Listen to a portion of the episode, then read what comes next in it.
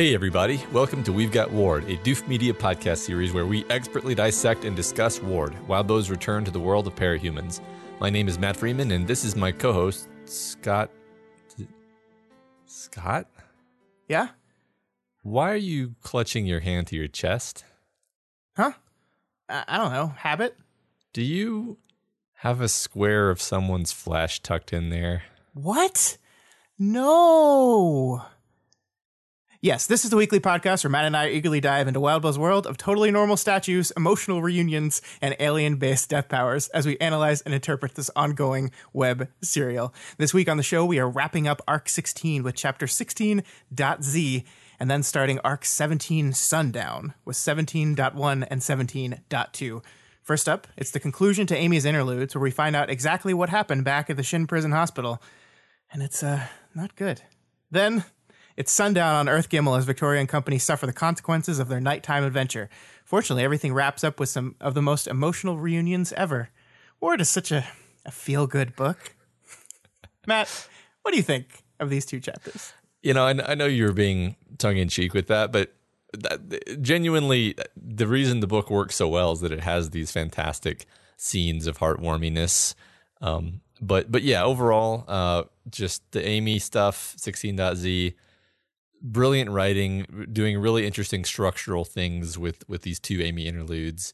Completely fucked up and disturbing, absolutely fantastic. Uh, and then then really some fairly unusual arc beginning chapters. You know, like we, we like to talk about how uh, the arcs tend to begin in a similar way. Um, with Victoria kind of getting a chance to touch base with with her life and how things are, and this she's kind of thrown into the deep end here. She's immediately getting interrogated. Um, if anything, 17.2 uh, is structured more like a typical arc opener chapter. Right. Yeah, that's what I was gonna say. Sure. So yeah, no, I I, I love all these. Uh, you know, as as as last week, we're going to be going through three chapters, uh, and then no no discussion question uh, discussion uh, afterward. Um, yeah. Yeah. But we did, I mean, we did just generally ask people what they thought of the Amy interlude in last, we didn't have a formal discussion question. And I think it's still worth going back to that thread and checking that out because I think there was a lot of great answers in there. Uh, I mean, Sarah Penguin in particular did this really long, um, really analytical study of Amy and and the personality disorder that she has mm-hmm. or or that Sarah Penguin thinks she has that I think lines up very well. It is way more knowledgeable about that disorder than I could ever be. So um, I thought that was just a really great post. I like that a whole bunch. And there's a bunch of other really great comments in that thread. Worth checking out. Yeah, I really, really enjoyed the Sarah Penguin post, and, and I do recommend it. Um, I, I, I was trying to put together something about Amy having an attachment disorder, and I was going to do that and then talk about it on the show, and then and then I just couldn't make it work. I was like, oh, this mm-hmm. is I'm I'm just wrong about this. this. This doesn't fit. And then I saw what what Sarah Penguin posted, and I was like, oh, that's way, way, way better yeah, than what I was yeah. going to say. So yeah, that, that was really good stuff. Yeah. Um, All right. Cool. All right. So quick announcements first. Uh, some of you may have noticed if if you're listening to this that uh, our YouTube channel is currently I don't know what's the word they said terminated. uh, well, it's weird because they said terminated, but it also says suspended, which those two words mean very different things. They mean very different things. So we're we're appealing it we'll see what happens. Uh, I mean, we're not actually in the wrong. It was just, I mean, just bad luck and bad timing and so yeah. forth. With with we were, uh, we were yeah yeah we were uploading our old Media MD episodes. Our friends at Media MD were trying to get their backlog up on our content, so people want to listen to all the Media MD episodes, they can. Um, and we did them kind of a bulk process, and bulk to YouTube equals spam. Mm-hmm. And they don't like spam, and so they flagged us for uploading spam and that's an immediate termination slash suspension of account. We have appealed it. Um, we're just waiting. I, I, I think you're right, Matt. That w- I think we're in the right here. We did not break. We did not do anything wrong. Um, so it just gotta gotta see if they they agree with us on that. So Right. hopefully any day now it's going to be back up. Yeah, and we don't really know how long it'll take, um, but Yeah. we'll keep you all posted. if you are a normal YouTube listener, um, well, if you're listening to this right now, it means congratulations, you found it in other places. Um, so good job. But uh, our, our episode is still available everywhere else that it, it, it can be found to the website, all of our other platforms, just not YouTube right now. So Yeah, right. we'll be fixed. Yeah, we will. All right. Next announcement: uh, the fan art contest has ended, uh, and this quarter's winner is "Your Kid" by Aquila, um, and the runner-up is "Right Hand" by Helen C., which is actually a piece of Pact fan art. So, congratulations to these two winners, um, and you can check out the images uh, on uh, on the website. Uh, and the, the link is below in the show notes. Sure. Yeah. Uh, and yeah, these are these are uh, you know as always really fantastic pieces of art, and I'm you know happy that we're you know, kind of privileged to be able to to host this uh, contest. Yeah, it's a lot of fun. Um, to, to both of our winners, we will be reaching out to you via email very shortly um, to contact you about arranging getting your winnings to you. Um, but seriously, amazing work, everyone. I, I love this contest. And I, I still remember the first time we did it, Matt, and we were like very nervous because we were like, what if nobody sends us anything? That's going to be really awkward. Or we get like one entry and are like, all right, patrons, vote. Um, on one, Yep. uh, and it's it's never happened that way. You guys are such talented artists, and and you really participate, and it's it's a lot of fun. Thank you. Absolutely, yeah, Speaking of things that participating in, yep. Uh, the Halloween costume contest has started, uh, so please send us a picture of yourself, or I guess someone else who gives consent. Um, yeah, where- preferably you know this person. yeah, uh, wearing some kind of parahumans affiliated Halloween costume. Um, send it to uh, uh, got what what is it? what's, what's the email? It's gotwormpod at gmail.com. Right, so uh, you can also find all the rules for that contest in the show notes for this episode and at our website, doofmedia.com. So go check that out and you'll find that email address that Matt can't remember and all the rules and regulations and all that nonsense. This is only this is the second year we've done this costume contest and it, it was very successful the first year. We were thrilled by it. Um, the winner of the first year was someone with an amazing panacea costume. And I kind of wonder I don't know if we're going to see as many of those this year. Well, what do you think? I was thinking about that, and I'm like, well, she's definitely it's definitely a lot scarier of a costume than they may have realized at the time. True, true. Yeah. So, um, right. yeah, and of course, there's prize money associated with that. So, Yep, yep. Check that out. And all of these prizes are funded by our incredible patrons. So thank you to our patrons for making these contests possible. It's only because of you we can do this. We love, you know, having these contests and we love getting to pi give people real prizes. And it's because of you we can do it. All right, let's get into these chapters.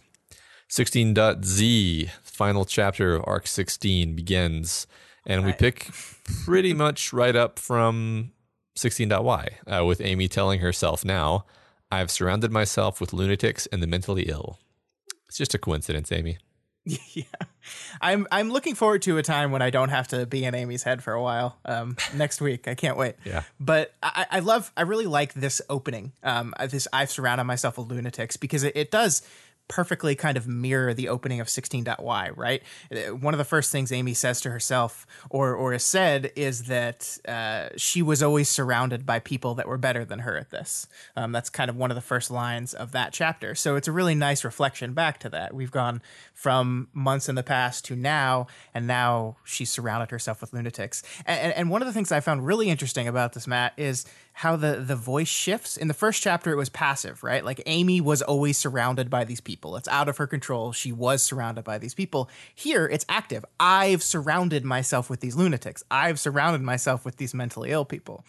And my first read on this, like the first time I read through it, I was like, oh, maybe this is a this is a good sign. She's more active. She's taking responsibility. She's she's saying that she's made this choice. But it's not really that, is it? Yeah. Um, in actuality, I think Amy's decision here to surround herself with lunatics and the mentally ill is kind of part of the whole good person shtick, right? By surrounding herself with these other people that are, at least in her mind, unquestionably worse than her, it's very easy to set herself up as the good one. She says later in this chapter, "I'm the only sane one. I'm the only good one," and it's because I've chosen to surround myself with these bad people.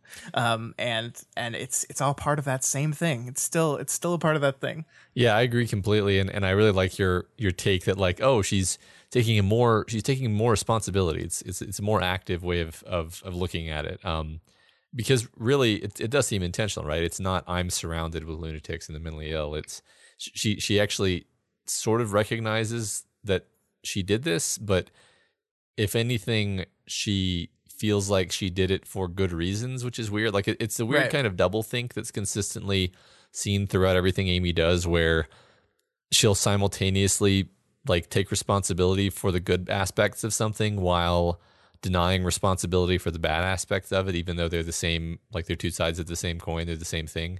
Yeah, Um, yeah, It's just like constant mental maneuvering to not have to admit any fault. yeah. And I, I don't know if we've like uh, we probably have, but I want to give a lot of credit to the writing for that because I don't think that's that's a, a simple thing to write. You know, you have to you have to kind of layer double meaning into each one of your character statements. And, and one of the things we're not going to call out every time because it's it's littered throughout this chapter is just these small subtle ways in which the chapter reinforces that double think that just the, the way she like almost almost subconsciously words things to push away blame from her. Like I don't even think she realizes it half the time. Oh no, no, I, I agree. Yeah, no, there's so many good examples of that, and, and we've pulled out a few, but there's probably more we didn't even catch. Uh, Yeah, absolutely brilliant, like distancing language, just just sing, single word choices. Yeah, I can't wait to talk about some of those. So yeah, um, Amy's you know as we start this chapter, taking comfort in having a docile and mind controlled girl who looks just like Victoria nearby. Uh, she also appreciates having a goblin curled up in her scarf, occasionally uh, licking her. Lots of really healthy stuff going on here. Yeah, oh, totally. It's it's great. Um, and what I love most about this whole just like Victoria thing is that she doesn't. Hunter doesn't actually look like Victoria. I mean, besides has blonde hair and is girl, like that's about it. And I think the text goes out of its way to to make that clear, right? Like Victoria, but like Victoria, but like Victoria, win. It, it is so absurd. like like you, you read this sentence and, and your response is, and my initial response the first time I read it was, oh, so so so not not like Victoria then. Yeah. Um, but that doesn't matter her. And there's there's one there's one part I, I really love, and I don't remember if we pulled it out specifically, but this idea that like she she says she sees later she sees Hunter and she's like got the snow around her, the slow in her snow in her eyelashes, and she's looking like she doesn't have a care in the world, and she sees that and she sees that as Victoria, and I'm like. At what point in Victoria's life did she look like she didn't have a care in the world? Like that's just Yeah. an, uh, a, the, no, that's not Victoria Right. at all. And you know that, Amy. Yeah. yeah, Yeah. No, it, it's, it's, so we, we, I guess we, we could have talked about this last week, but it's just as well to talk about this week. The fact that, um, when Victoria confronted Amy about Hunter in the first place, and she was like, "Yeah, let me guess, she's blonde," and Uh-huh. and, and everybody in the room was like, "Oh, that's that's fucked up," and and even we were like, and and Amy like looked ashamed. Well, that's that's like even more true, like than Victoria could have known. Like like it's, it's not just like it's not just like Amy was subliminally thinking, "Oh, she," you know, on some on some subconscious level was aware that there was a similarity to Victoria. Amy literally likes keeping her around because she's physically reminiscent to Victoria, which is Yeah. just so creepy and unhealthy. Yeah, well, and then there's uh, we're jumping all around here, and I think it's just because this, this chapter's so good. I just want to talk about all of it. But the the idea that she doesn't want to fix her, like Yeah. like she's having trouble, she can't get this right, and there's an idea that that on some subconscious level, fixing Hunter means Hunter stops being there. Hunter goes away. Hunter leaves, um, and she doesn't want that. Yeah, I think you're right.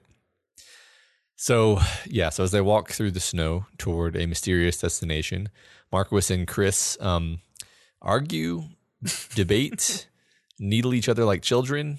Um, anyway, they they talk over how they're going to divide their forces betwixt themselves. Uh, there's something about this interaction to me personally that really emphasizes to me that Marquis is like a fucking child. Like it, Marquis just really, for some reason, rubs me the wrong way in this chapter in, a way that he hasn't before. I, am It'll be interesting to see if I can put my finger on it in, in this conversation. But but anyway, in this conversation, Marquis seems to be almost entirely concerned with his team being a mutual fit, whereas Chris doesn't care about that. He just wants strong powers. Yeah, I mean, I, I think you're right about Marquis rubbing you the wrong. way. Like, I think that's true with just about every character in this chapter, and and I think on some level, I think it's because Amy's point of view is kind of emphasizing their worst traits. Mm because it makes her look better in comparison mm. in her mind. Of course, we know that's not actually true, but this idea, and I think there's comfort in that for Amy. I think uh, we're, we're going to talk about masks and about this idea, and I, I a lot this chapter, and I think that uh, Amy has surrounded herself with these people intentionally. She surrounded herself with these people as a sort of defense against a, the person she knows she is. And I think emphasizing their worst traits, their most childish, their most petty traits, is a way of separating their behavior from her behavior. I love this idea that like the reason why Marquis and even even Mark in this chapter c- comes off yeah. as worse than usual is kind of point of view contamination. That's that's mm-hmm. really interesting. I, I hadn't thought of that. Which is not to say that Marquis isn't like kind of a petulant child sometimes anyway. It's not to say like I don't want to make sh- these characters are actually wonderful, and it's just because of Amy's point of view that we're seeing their badness. It's like no, I think these are all not great people, but I do think the text is kind of emphasizing that in, in specific ways. Because you're right, he he is a child here, and, and Chris is a child too. Right. I mean, Chris is like literally a child, sort of. Basically, Man, this book is yeah. confusing to talk about sometimes. He's two, but he's also in his late thirties or something. Yeah. Right, right. right. Um, it, it is it is serving to to draw a pretty specific line between who they are, right? Like Marquis as this person that cares about team cohesion. He wants a team that works well together. Uh, Chris just wants wants all the big hitters. He wants all the home run people. Mm-hmm. They can all just hit their own home run, hit their solo home runs, and he thinks he'll win that way. Yeah, he might not be wrong. He might not be. Yeah, I mean, he he wants uh, he wants uh, Johnny Shambles. I, I wonder if uh, I wonder if Johnny Shambles is the same Johnny from Building C, Room 4, who ate his hands for biomaterial. Could be. Yeah. I also wonder if we're learning hints and personal details about these other capes like ads, Gosling, Screwdriver, because we're going to meet them at some point. I think that'd be fun. Um, I think it works on its own as just we're we're using these characters as a way to reflect off of the people who are choosing them. But I also think it is very possible that this is just laying some pieces down to pick up later. Yeah. Yeah, that, that's a good point. Yeah.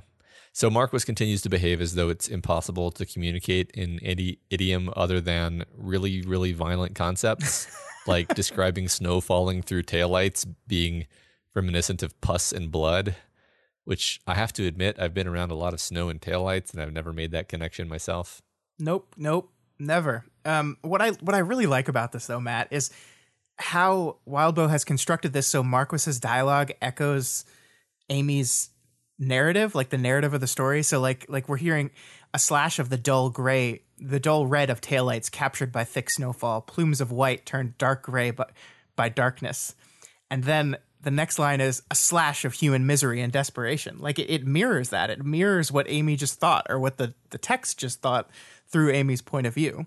And I think that's wonderful. I mean, like honestly, I, I have just been reading a lot of Stephen King books that have um, telepathic characters in it. So like I'm very used to this idea of someone thinking something and then someone saying something about that thought because that's what happens in both uh, Doctor Sleep and and The Institute are two books that I've just read.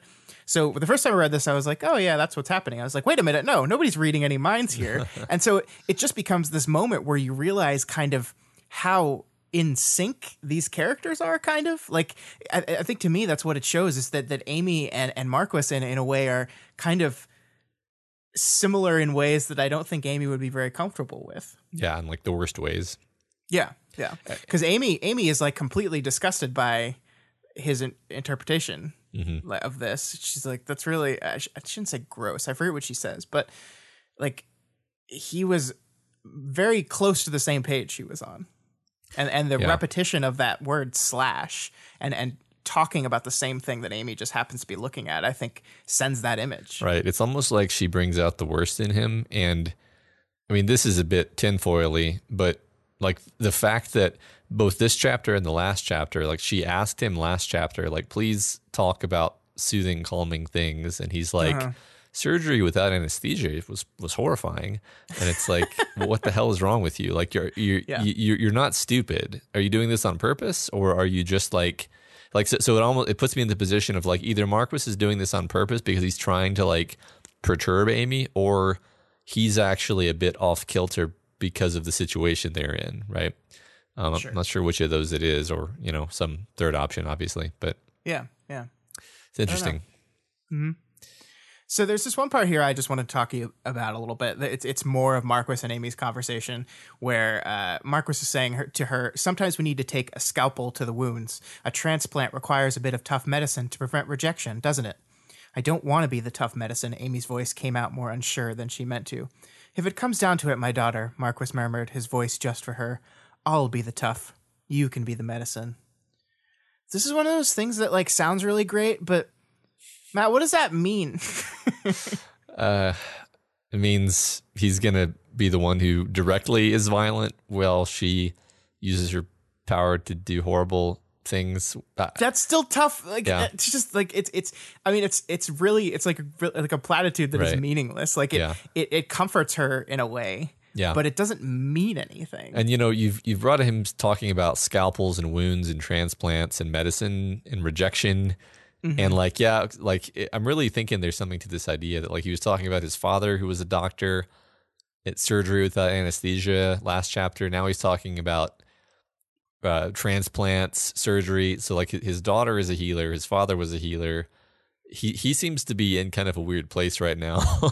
yeah, um because he, he just kind of can't stop talking about surgery right i I mean it, Yeah. it seems it seems intentional that marquis can't stop talking about surgery I mean, one of the things that I think is like kind of the hidden underbelly of this chapter is how afraid of Amy all these characters might be. yeah um, something that she would be entirely ignorant to. And I think there are little beats and little hints of this on and on throughout the chapter, but yeah it, it- it's definitely not textual. But I, I think it's there, and I think it's really fascinating. yeah i think this next bit is actually supportive because amy's thinking about how they've all been keeping an eye on hunter and she thinks most often it was amy and someone else. Amy and marquis amy and mark amy and chris.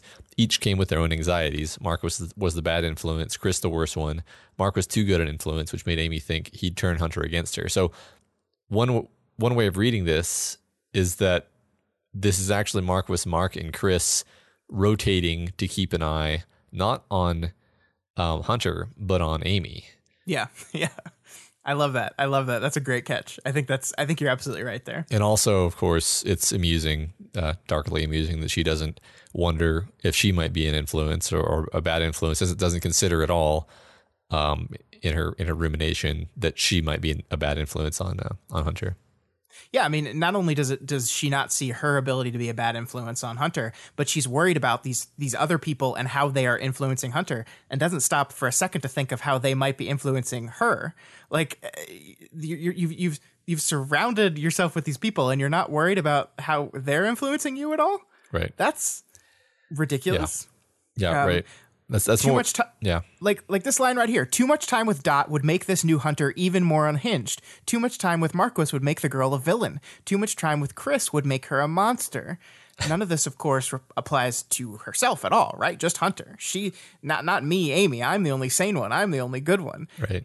In ag- in aggregate. Yeah. like she she feels the need to clarify with well inaccurate in, in the utilitarian sense of course. Yeah. Yeah, no, it, it's more of this fantastic Amy doublespeak where um, she's screwed up because of her mom and and her dad and her upbringing, um, and yet now in the present, uh, nothing can influence her. She's she's the good person. She's iconic. She's a rock, and and then and then like a year from now, anything that goes wrong here is totally going to be Marquis's and uh, Hunter's and Chris's fault, right? Yeah, like, yeah. yeah. It's Oh, yeah. yeah, yeah. It's it's a constant. Uh, it's a constant tactic of being able to never have to feel bad about something. it's kind of brilliant in its awful way right Yeah, I mean, I'm, I mean, Like- I'm sure. I mean, I'm sure she's miserable, but I I mean, just gonna keep on keeping on yeah, yeah, right, It's awful. It's awful. yeah. So another another great. So so this is one of those those minor word choice things that I just love. Um, easier to take care of it. uh, Sorry, that easier to take care of it herself. To take as much time as she could supervising and trying to fix her damn powers mess. Not her own mess, her powers mess. Fuck off, Amy. Yeah, yeah, I, I agree. That's a really great thing. Um, there's another one a little later where she calls her power uh, uh, princess something. Mm-hmm. I forget what, what what it was, but I, I really, yeah, I really like that because she's the Red Queen and she's dubbed her power princess. Mm-hmm. So it's almost as if she's created this hierarchy in which she's the queen, she's in control, um, while not acknowledging at all that the princess is the one running the castle. I mean, I, I I like that a lot, and I also just like the idea that she has this lovey, affectionate moniker for her power, which contrasts so beautifully with the wretch. You know, just the, Yeah. the most the most uh, pejorative possible name, right? So I like that a lot. It's I a like great that a contrast. It's a great mirror. So she reflects then on how different people recharge in different ways, which I swear is something that Victoria has reflected on before. I'm like 99% sure you're right Yeah. there. I, I'm not comfortable enough to say Well, 100, but I feel I'm- like it I feel like it has. I'm 100% sure that Blake Thorburn has reflected on it before, but that doesn't that's not- doesn't really help us here. Anyway, uh, for herself, Amy thinks about how she can't be alone ever, which is bad. Um, for Marquis, he sips fine cognac and reads Dostoevsky. Uh, so either he's my kind of guy or uh, he's a fucking poser. It's hard to tell. He's definitely a poser. He doesn't even pronounce his name the right way, Matt. um, I I, th- I think this this bit where he goes through or she goes through each and every one of their recharge methodologies and then explains exactly why her way is actually the hardest. Um, to to justify what she needs to do to recharge, I think that's a really fascinating journey. I, I I think it like it's it's awful. Like it's it's it's so funny because it's like she talks about Mark. She talks about Mark as this person who's two steps forward, one steps back, and then she almost admits I'm very similar to that, except well, there's all this other stuff, and I'm actually I'm actually more like one step forward, two steps back. So I'm just always getting worse no matter what. But it's not my fault. It's the world doing it to me. It's the world taking that step away from me. So whatever I need to do to recharge, including just stare at a person that doesn't look like Victoria, but I squint. I squint, and they kind of do. Yeah. Um, right. When viewed through a completely obscuring snowstorm. Yeah. sure. yeah. right? Um, so here we get our first instance of Amy pressing her hand over her heart while staring creepily at Hunter. And it's these creepy stares that Amy uses to nourish herself. So at least she's got Yeah. that. Yeah, and we're gonna really dive into that whole hand over the heart thing in a bit. But this is this is the moment in the chapter where I really started feeling confident in this this idea that Amy's keeping this girl around because she likes her around, um, not necessarily because oh I can't I can't fix her power. I just uh, I mean I, I definitely think that is happening, right? I, I think I think on some level she w- is hundred percent convinced in herself that I am trying really hard to fix this girl, um, and it's just not working. But I think I think as we know, shards like work well with that kind of feeling, right? Yeah, well, I think I think her shard is it's not, it's not that her shard. Well, okay, I, I'm saying this with m- m- pretty low confidence actually, but I might phrase it as her shard is totally in line with Amy's subconscious, and is working really hard to give everything Amy subconsciously wants. Amy's Sure. just unable to admit the things that she subconsciously wants and is in conflict with herself. So, yeah, she she she does want to keep Hunter around. She also simultaneously consciously wants to heal Hunter because she knows that if she heal like she does know that healing Hunter is the only way to convince Victoria that everything is fine now and they should uh, be lovers again, which is how that's going to work in her mind. Um, I just shuddered uncontrollably. Yeah, right. That's how. Ugh. well, that is that is literally that is literally her intention though. Yeah, no, I know. so I know. but like that's uh it it her, her power is in a sense working against her and uh, by by not letting her heal hunter so yeah I, I don't know it's it's complicated i kind of talked myself into a knot there but um, it's okay. let's talk about the creepy statue now Oh my god. oh my god, Matt. What the hell? Is this? It's just this totally normal statue just sitting here. Uh-huh. And Amy's like, I didn't I didn't ask for it. But, you know, Yeah. You know. It works. It works. I love it. It's just It's- yeah. It's so, it's such a small little thing, but it's so I was like knocked over when I read that. I was like, there's a statue? Yeah. You, uh, what? yeah. Well, I mean, we've we've they've talked about how Shin has all these statues and, and stuff everywhere, but Sure. it just so happens to be statue of like a woman, a, miserable woman. Which, yeah, it's great. yeah. I love it. Oh, it's it's amazing. Yeah. It's amazing. A, a, a woman who has their hands over their heart, Uh-huh. correct? In the in the same manner in which uh, Amy is so often doing it in this Yeah, right. this chapter. Right.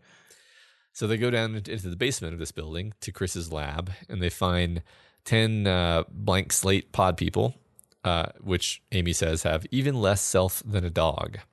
Which reminds me that Amy doesn't think dogs are people, and she readily uses them up uh, for her medical experiments whenever she wants to. So, Yep. monster. It's a good catch. I, I, I- I really, I think this is a great little, a great little window into Amy's brain, because like, the, the narration draws specific attention that she was very specific with Chris on the rules, right? Like this is how they have to be treated. I made, dou- I made sure to double check that they less than dog. Um, this is how they treated. The only thing you only get permission to test anything on them if you specifically ask me first. Here's my rules. And then it goes on to immediately show how Chris doesn't give a shit about any of your rules. Like, he just does whatever the hell he wants. He says four, and they're like, okay, four. And he's like, "Uh, it's, it's just five, Yeah, actually. right. Five. Um, and then, I mean, there's literally a spot here where he's like, trust me, I can't do anything in this time th- beyond what I'm saying. Trust me. And then, literally three lines later, he's like, the smart thing to do is not to trust anyone. Yeah. And I'm just like, like, how do you, how do you not see, how do you watch him do these things and just like, yeah, okay. Right. It's because a part of her wants it. Oh, absolutely, absolutely. Like that. That's the that's the thing is, I think her and, and her power are in complete alignment. That it would be better for her to do the plan of his, um, but her her objection is this like abstract. This doesn't seem like the kind of thing a good person would do. Right. And and so now she just sets out more or less like like deliberately to be like, well, how how can I weasel my way around this to convince myself this is okay? And that's what we're Yeah. watching here. I mean, I think if anything, we're we're watching the end result of a lot of conversations with Chris and a lot of time spent um, doing this mental gymnastics, where she's like, "All right, here, look, here are all of the the twists and turns of logic that I I have set in in a row so that I can be okay with this and and not not okay with it so that I can be convinced that a good person would do this and this is the right thing to do. Yeah. Um like she she wrote she wrote the bottom line of the argument first and then she filled in everything else on the page basically. Sure. Yeah. I think it's a good way of putting it. Yeah. So basically, when everybody except Chris and Amy leave, Chris tells her that the fifth doll is for her. Uh, he thinks she needs to do her thing, make herself a, a enslaved copy of Victoria, I guess, so that she can have her wits about her for the disasters to come. Uh, I remember when like we still really wanted to like Chris, I do. and we were like, and we were like, okay, okay. He offered Amy Victoria, but maybe he was just like manipulating her, and he wasn't. He's probably not going to actually do that, right? yeah, I mean, I mean, he. uh, I guess I guess you can say at least this is this doesn't involve kidnapping Victoria. This is sure. this is pretty much as bad, but in a in a interdimensional shard bullshit way, where it's it's pretty much as bad, right? Like, yeah. I can't believe you're taking the bold stance of this is fine. I don't think I said that, but I guess we'll have to go back and listen to the audio. Um, I mean, no, it, it's true that like I I feel like Wildbow successfully tricked me into liking Chris in the Chris interlude, and or or, or doing that thing where I feel like his backstory is so sad, and he's he's sort of started out at such a disadvantage that him being fucked up absolutely makes sense, but he's, Sure. he really is taking it to the point where we're withdrawing our um, sympathies, right? Yeah, yeah, oh yeah, and, and I'm wondering if it's if we've reached the point of no return on this guy, right? Like in the back of my head, uh, especially as we were discussing Amy last week, I was like, okay, but what about this one? Is there still hope for this one? And I don't know yet. I really don't. Yeah, I, I I'm basically the same place as you, where I haven't fully withdrawn those sympathies. He he's not outside of of my circle of possible forgiveness, but Damn, damn close. yeah, he's he's working his way there, definitely. Yeah. So after being faced with this choice by Chris, Amy runs away, basically, goes outside, finds her dad talking to one Elizabeth Bagley, a woman in charge of the Gimel evacuation. And the woman compliments Amy on what a fucking good person she is. and uh, then Amy cures her precancerous tumors by way of thanking her. And she thinks to herself that this, you know, being a healer, being thanked, doesn't recharge or nourish her, but it does help with her mask, her her barrier, her protection, her defense. Um, and specifically, I think it's the mask of the healer rather than the underlying truth of what she knows herself to be, which is not that. Yeah, yeah, I, I love that. Um, I, and, and I love this moment. Like, there are things that Amy does that help people, right? And, and I love that the text doesn't shy away from that fact. Amy has negotiated a way in which many of Earth Gimel people are getting to settle here. Refugees fleeing are getting to settle here. She is tangibly helping people, and that's a good thing. Um, but but that is almost solely almost solely to advance her own kind of version of herself um, this this image of herself and and i really like i really like that the, the book isn't afraid to point that out but make it but make it very clear that that doesn't make any that that doesn't balance that's not an equation that balances here um, No. I, I I really appreciate that Right. I mean, yeah, it, it's interesting to consider whether she thinks it balances. She she thinks it it does contribute to her image of being a good person. Like a, a, Yeah. a bad person wouldn't do this, right?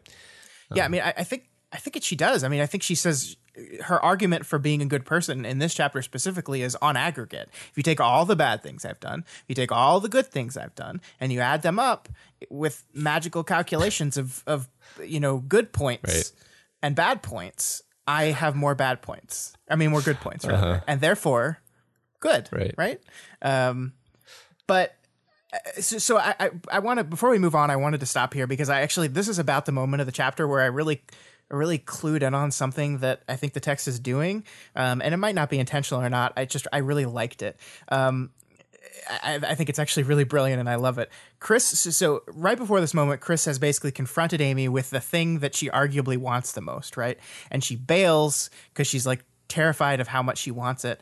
And and it, I think it's important that she's alone in this moment. She's just with she's just with Chris, Chris the monster. And as she's running away, we get this. I'm not crazy, she told herself. Where was Hunter? Where was Dot? I'm a good person, she thought. Where was Mark? I can manage this. Where was Marquis?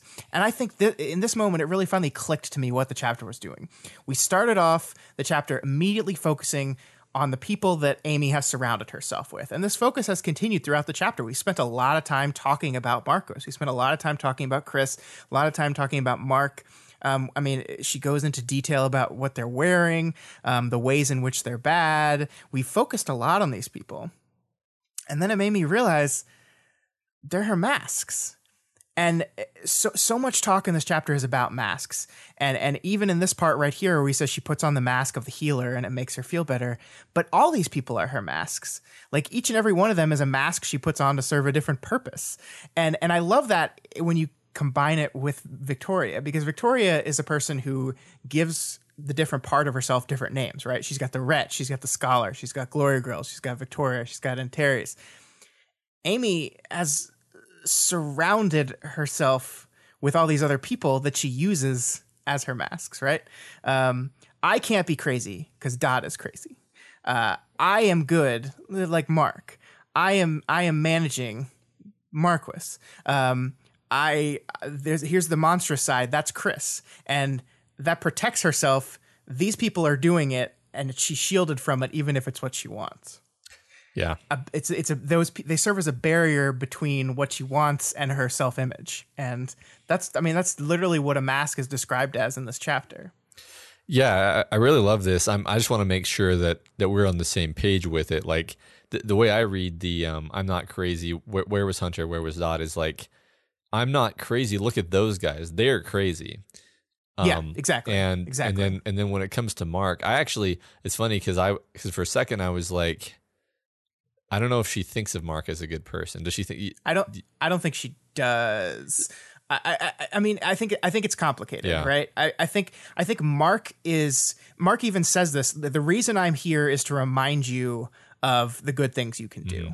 He he says that to her like point blank, and and I think that is that is his role. Mm-hmm. So it's not that Mark is a bad person and therefore lets me see that he's a good person, but Mark is the mask I can put in front of me when I need to be reminded of my good personness. Yeah, right. Um, yeah, that that makes a lot of sense. And then of course, and then of course the connect. Yeah, so Marquis is, I I am in control. Which and that's an interesting thing is that Amy's always sort of we talked about how she and Victoria have sort of internalized this Carol control obsession differently, and knowing knowing Marquis, and she even talks about it in this chapter, the fact that Marquis um, and and Carol are, are quite similar in their in their orientation toward control, and so it's almost like Marquis is giving her a uh, is, he's the particular mask that allows her to assume control of her situation.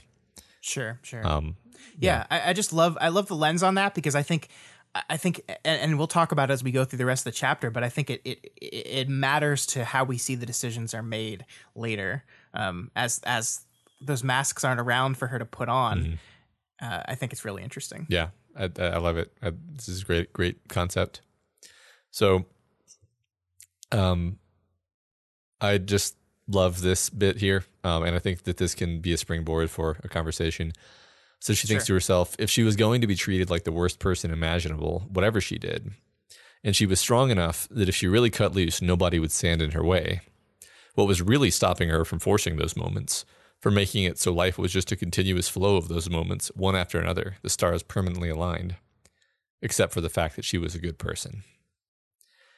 Um, so like th- this is y- Uh. yet yet more of that thing we were talking about, where like she spends a lot of time kind of like marshaling arguments for the things she really wants to do and then eventually she figures out like okay good i have a i have a justification in place that allows me to do this thing i wanted to do while remaining a good person like honestly that's where i think this goes i think this goes to her m- making a, a creepy victoria slave and doing it in a way where she has totally convinced herself that it's fine and and, and Mhm. e- not just fine but good it was the right thing to do Yeah, no, I, I think that's I think that's spot on. and um, yeah and let's let's talk about your button Yeah, concept so- because I we talked about this offline and, and I really love this and I want to explore. it. Yeah, so there's this idea that I've had for a while in context of parahumans in general. There's just like um, a thought experiment, basically, that that I think kind of crystallizes one of the very interesting things that Wildbow has done with this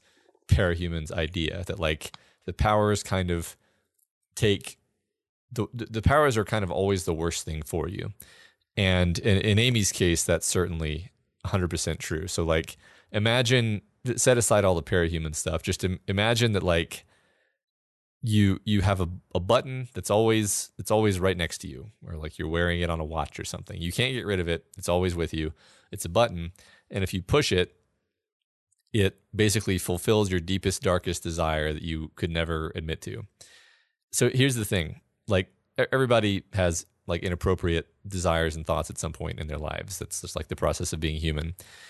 The Sure. thing is we we deal with them they attenuate and go away. We grow as people we, we get over them we get past them we grow out mm-hmm. of them etc but but that's because we can. That's because we're allowed to. That's because we're not constantly presented with them every single day all the time wait, Right. waking and sleeping.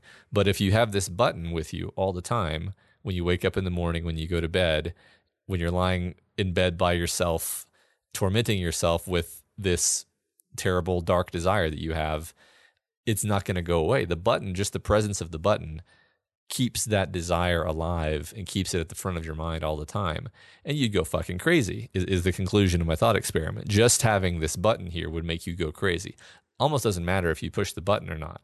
It's going to break you. Having having Sure. this thing reminding you and offering that possibility all the time, you'd you'd have to basically like find you'd have to find some way of dealing with it, right?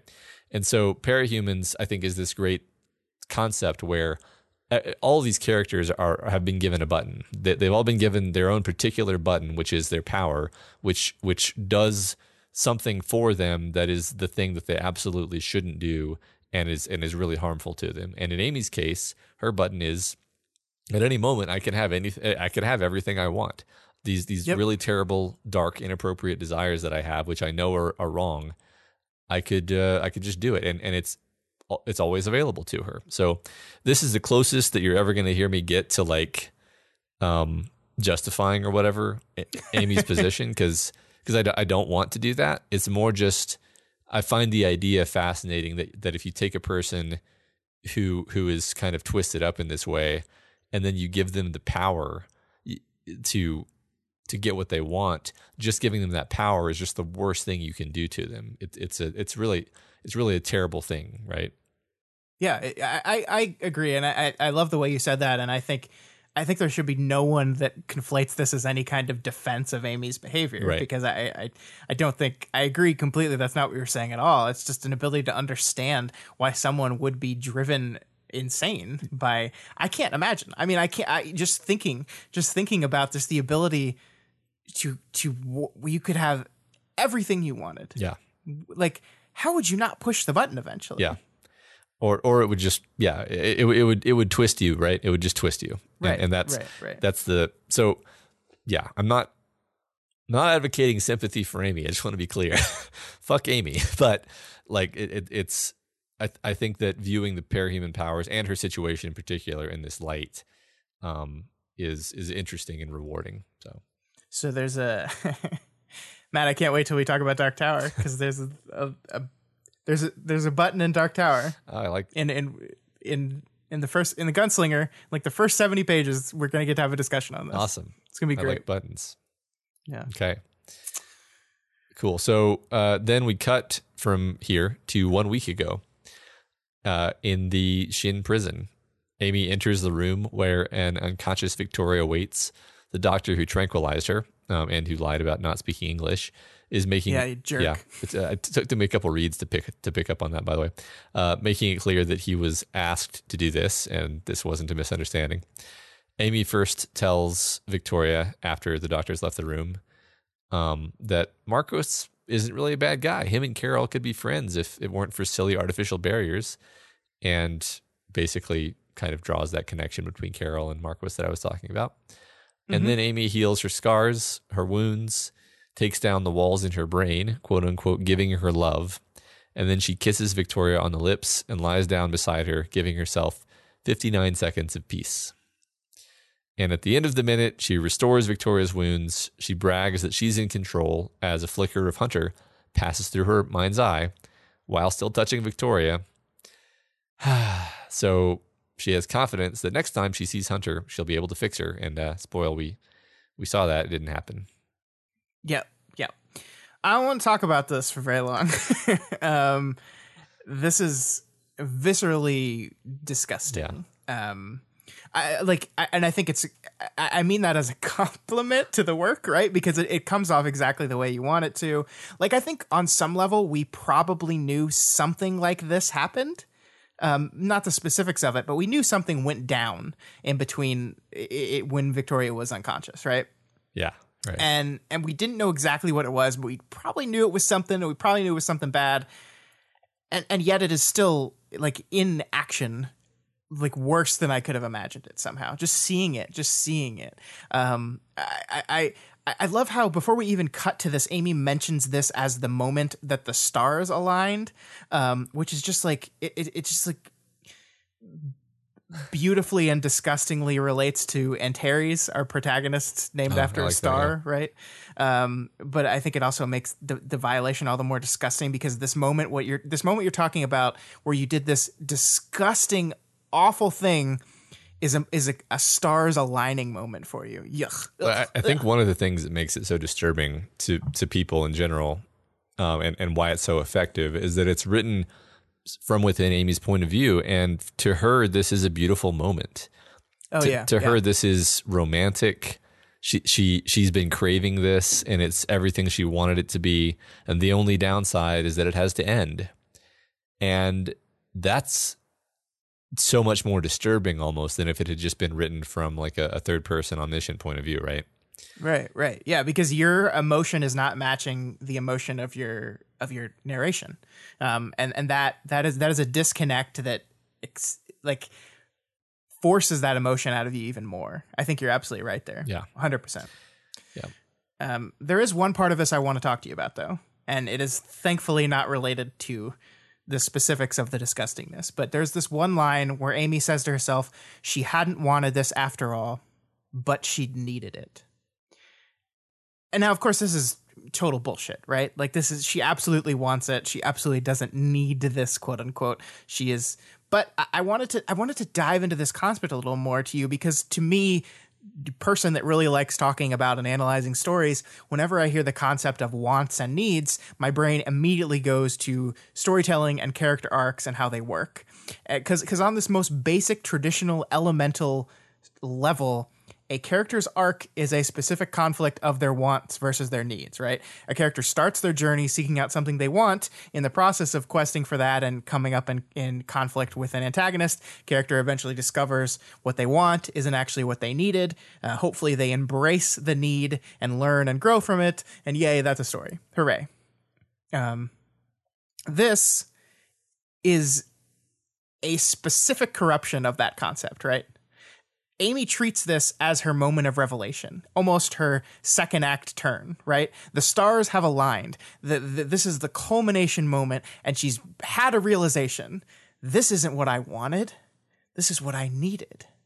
And it is taking that that general storytelling concept and mutating it and corrupting it and destroying it and ugh, it is it is just it is so it's such a fundamental violation of not only uh, a character in the story but of storytelling itself. And and and and I I love it for that. It's fascinating. It's fascinating to think about this because you know we we've talked already last week about this concept of how Amy Amy's interludes almost specifically contradict what we understood interludes in the story what their purpose was, right? Um, and so I, I, think we keep seeing these beats and these moments um, where where this character is like just taking what we understand of a storytelling, especially storytelling in the concept of these books, and and changing it and mutating it and um, Amyfying it, I guess. Yeah.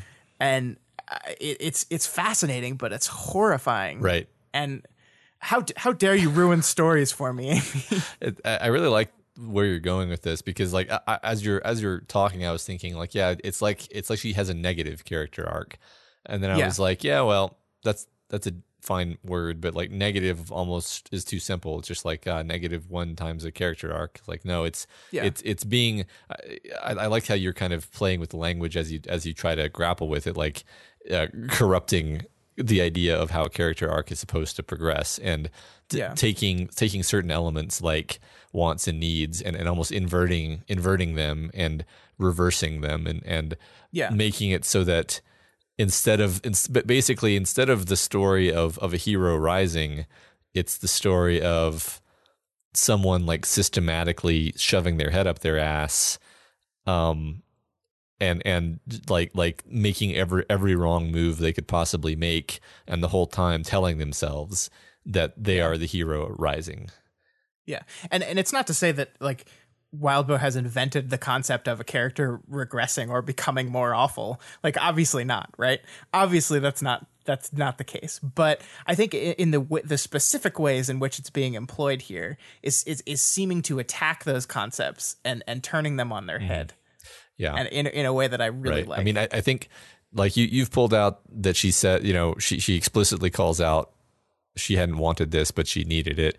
That that's t- textually referring to you know the concept of, of, of contrasting wants and needs but there it, it's kind of throughout what she's been doing in this story and in, in, these in these Sure. interludes this idea that she's not going forward. She's like backing into darkness and every step of the way telling herself that she's doing the right thing.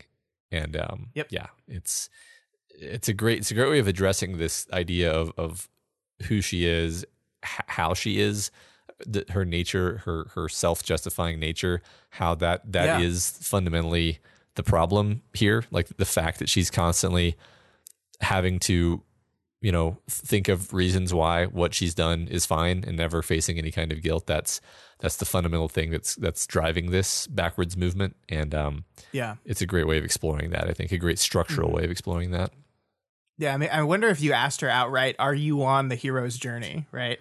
If she would be like, "Yeah, totally." yeah yeah i wonder i wonder probably yeah cool So before before we leave this section, I, I just want to talk about what Amy might have done to Victoria here. I think you hinted at it in, what you were describing of when she flashes to thinking about Hunter. Um, I mean, we know that a door has been opened between Victoria and the wretch, right? We know that happened. We don't quite understand how it happened. Um, and it, it seems to me that the text is pointing us in this direction towards that moment, that moment when Amy was still touching Victoria and still working on Victoria, and, and Hunter flashed into her head that was the moment, right? Um, and I think the text tries to make this as explicit as possible without outright saying it. At least my in my interpretation, there's this moment where Amy is musing about where Hunter had gone wrong was that Amy had been in charge of the girl, had altered the mind to alter the power, and let something in by accident. Removing it was too hard because what had opened could not be closed. And so that that that line here, what had opened could not be closed, is specifically like connecting wording to how Victoria has described this increasing contact with her shard, mm-hmm. right? And so in, in my opinion when I see these kind of when I see these kind of wording equivalents i think we're supposed to be connecting those dots and and and therefore we've we've said i i, th- I think that's what the oh, story yeah. is saying at this Oh, point totally. and i think and i think going into chapters 17.1 and 17.2 kind of knowing that it was amy that opened this door i think makes Victoria's interaction with her wretch all the more ominous because it's it's connected to not only Hunter, who we've seen as like has been deeply affected by her shard on a level of scariness, um, but but Victoria is like, we'll get there, we'll get there. Let's I'll, I'll wait till we get to actually get to those chapters.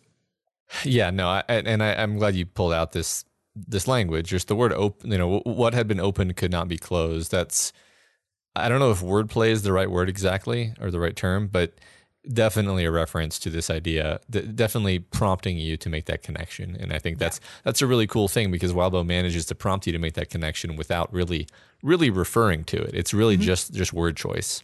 Sure, yeah, Um, it's great. and and of course we know that Amy is is wrong about this because they were able to totally repair Taylor's brain after opening that door and she was completely fine and anyway moving on we're not talking about that any further um She did. so back in the lab Amy works with Chris to transform one of the zombies into Chevalier How are you gonna do my boy like this? yeah, I know. Like, but it's like Endbringer Chevalier. It's like a shard leaking into the world. It's giant with all the capabilities of Chevalier, but fewer of the limitations. But he's also obedient and cyclopean, like Mhm. a good, like a good Lovecraftian creature. Uh, it says, "Not wholly of this world's rules, closer to Chevalier's power than Chevalier himself." Um, and this is only one of ten they'll be, be making today.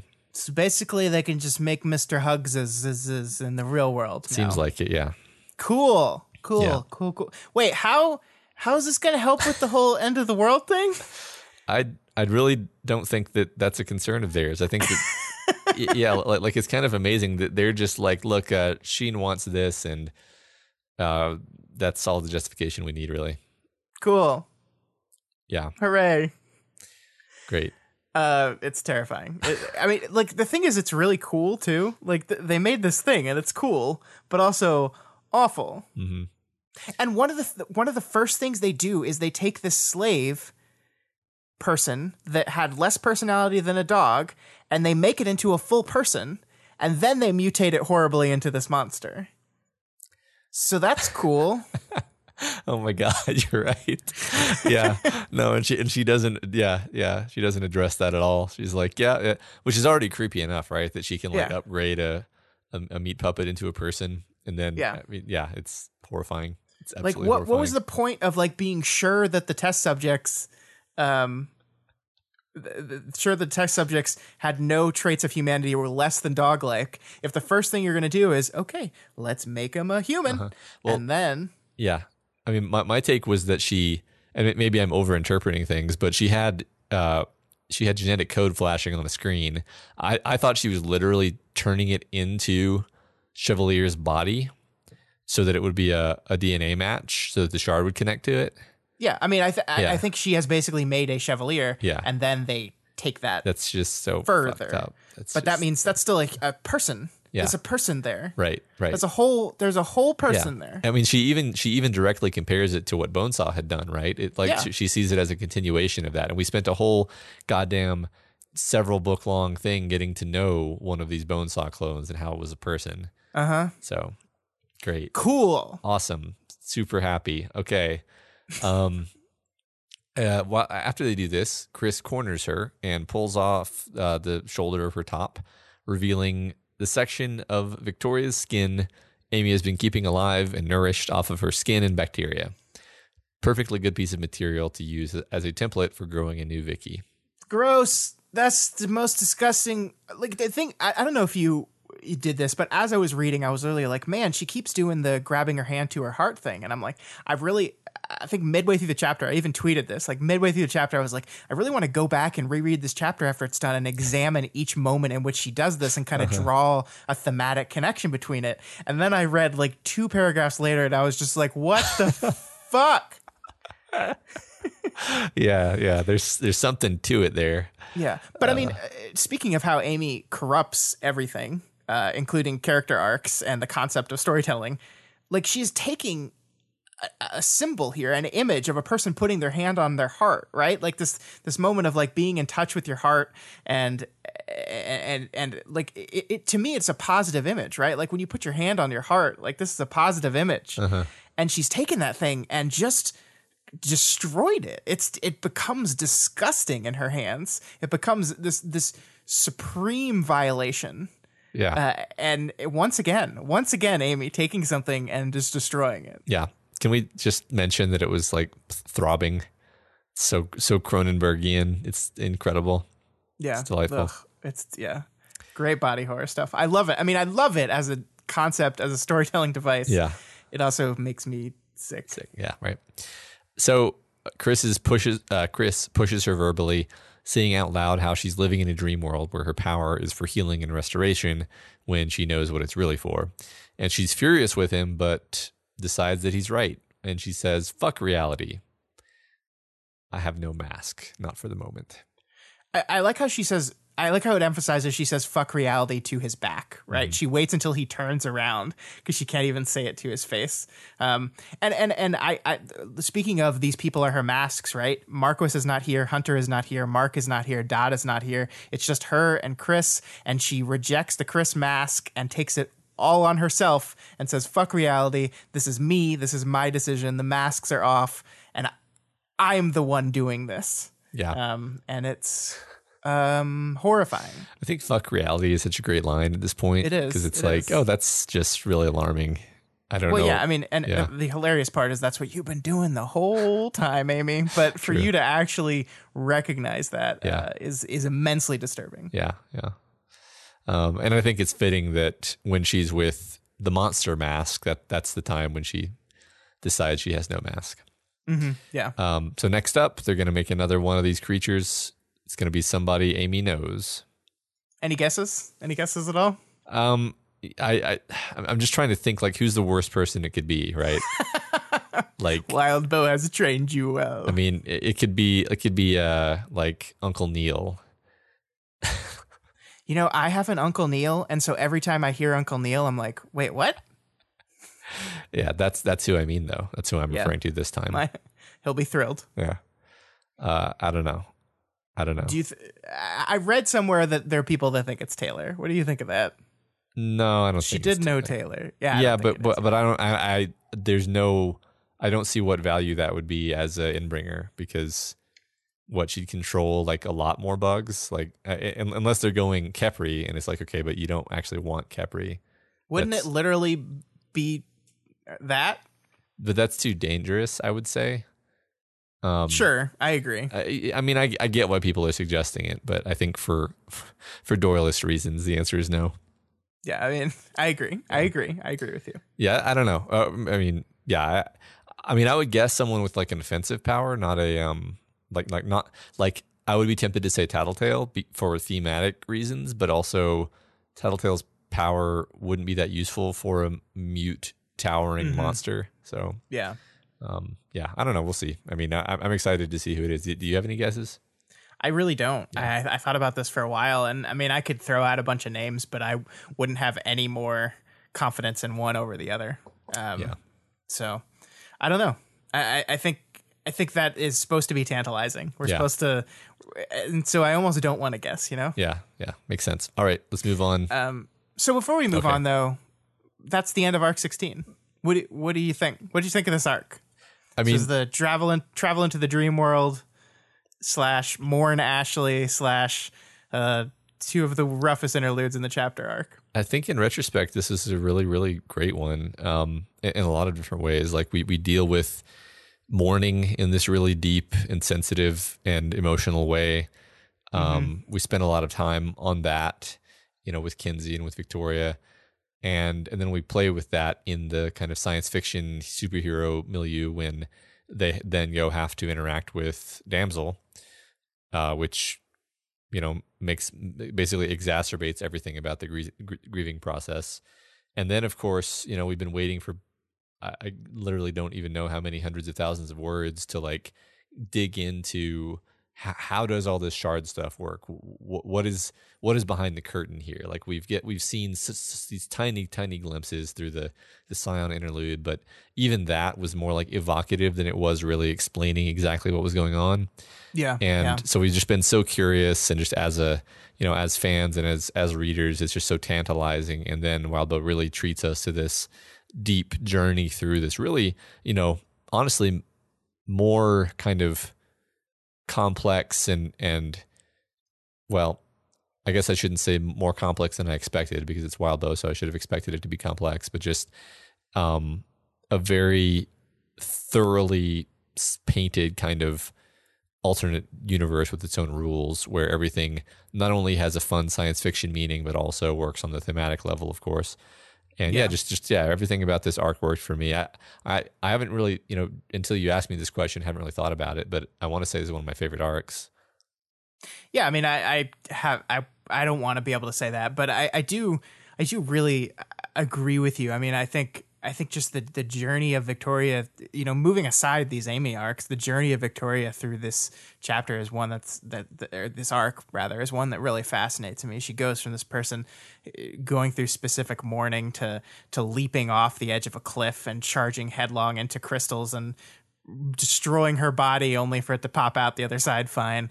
Um, it, it, it like really more than she has ever in this book thrusting herself right into the thick of the the problems to deal with something because she can't deal with the things that are really bothering her. Mm-hmm. And that continues to delight me about this character. It's why i find her so fascinating. And it's one of the big focuses of this this arc you know t- putting aside these these two massive amy interludes that completely change where i think the book is going with her at all. Like i think the end of this chapter is basically you know, we said it last week. We said, I, I guess last week, I was like, okay, we've now declared Amy a monster. Now we're going to see what Monstrous Amy does. And he, uh, here it is. This is what this is what Monstrous Amy is going to do. She's going to have ten Endbringers under her control. Um, it is almost literally exactly what Victoria said would happen. yeah yeah it's it, it i think it is actually worse than i could have imagined Yeah, because back when we were thinking about this i couldn't have imagined that you could like morph a shard into the real world and make an endbringer Yeah. so and yet and yet it is like it, is worse than I could have imagined. Specifically, I would never imagined Mr. Huggs's is, but I also never would have imagined Amy would be capable of something like this. Mm. And yet I completely after these two chapters, I'm completely like, yeah, of course she is. Of course Right. she's capable of this. Of course, um, this is not only is she capable of this. It seems like this was the inevitability. This is the way it was always going to have to go down. Um, and we'll see. We'll see what happens to her. I mean, the thing I love about this is, yes, we've kind of reached this point of beyond the point of no return for Amy. It's like, okay, now what? Now what are we going to do with her? And that's what's really exciting. Yeah, I agree. All right, let's move on to 17.1. So this arc opens with Victoria thrust into confronting consequences for her recklessness. And really, as we said at the beginning of this episode, a fairly unusual beginning. Uh, there's no lull, there's no calm board setting chapter here. It's just, bam, Defiant super pissed at you. You got to deal with it. Yeah, I, I like that. I mean, I, I like chapter two is definitely that lull board setting chapter. I think, um, but this is not. This is almost directly picking up on the cliffhanger from the last arc, and I like that because it's like, the you know, metaphorically the consequences of you don't get to start fresh on a new arc just because you did a crazy shit last time you know like we we get meta with this but it's like there's consequences and so now the first chapter of this new arc is going to be you facing the consequences and then you get to do all the board setting and then you get to move on but first uh, you're going to have to suffer the consequences of the choices you made. And here they are. Yep. Um, so I, I- there, there's a lot there's a lot to like about defiant here. There's some things to not like as well. But I, I love how right here at the beginning the book like immediately establishes his presence his size right? He's not even in full armor but he's still tall as shit. He's thick uh, hi- the back of his head could have rested against the doorframe behind him. He didn't have nearly enough winter wear, but he's literally steaming um, yeah. it's it's really wonderful. I, I love it. He's large, he's tall, he's covering the entire door basically, and he's steaming mad. Yeah. And and of course Victoria's like, if I was in a if I if this was a calmer situation, I'd make a joke about that. Which is just It's oh Victoria. Yeah, it's uh, it's interesting how she's kind of loopy, right? Like she's still, Yeah. c- you know, waking up.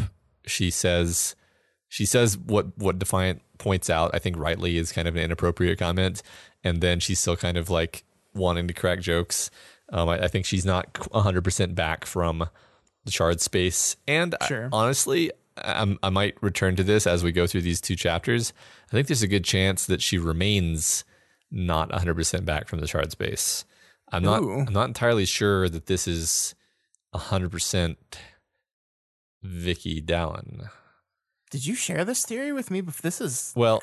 I did share the theory that some of the things that she thinks to herself that doesn't say, they don't really sound like her. They kind of sound like what Waste wants her to be.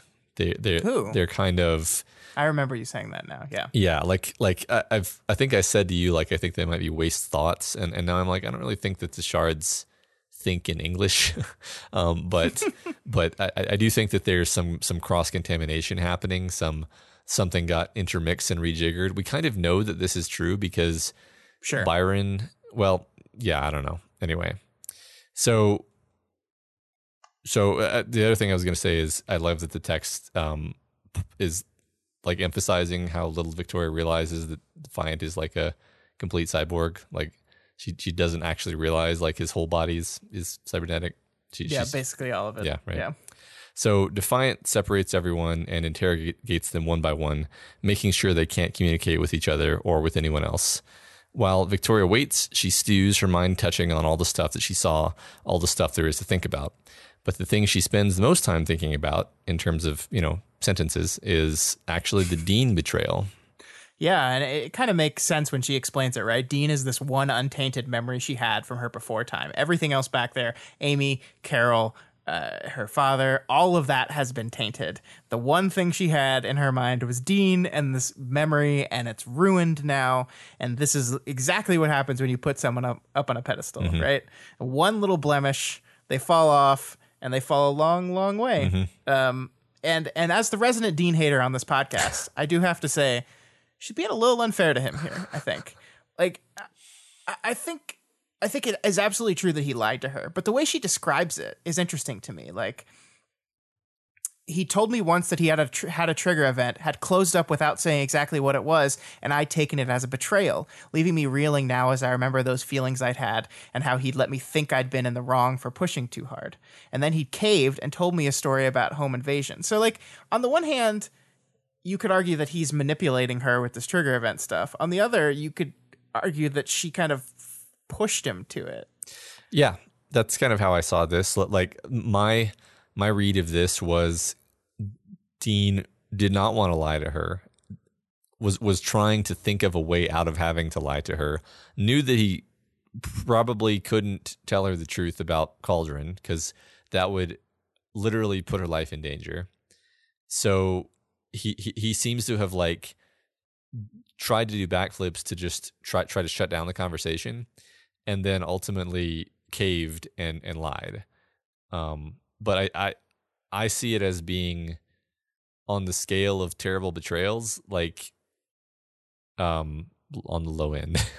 Yeah. So yeah, I think we're Yeah. on the same page there. Mm-hmm, mm-hmm. And I mean, we learn here that like she says that this this sharing, this closeness she felt by him sharing his trigger event is what eventually led to them having sex for the first time. Yeah. And that's a huge deal. And that's a huge deal. Right. Um, and, and and so I mean, as much as I think she's being a she he's he's fallen from this pedestal in her mind now, and so she's being really rough about it. Um, I, I do understand where that emotion comes from. If this is the thing you're connecting to the moment where you decided to be intimate with him in the most intimate way possible, um, and that's now been tainted, I get it. I get I get why she feels that way. Absolutely. Yeah. It's it's understandable. It's it's tragic. It sucks. Yeah. Yeah, it really does. Um, also, look at this part where Victoria is fair to Amy. Yeah. This is the biggest piece of evidence that this is not Victoria. oh, is it? Is it? Uh, she, she says, except I knew that was unfair, that it was barbaric when I didn't want to be barbaric. She was ill.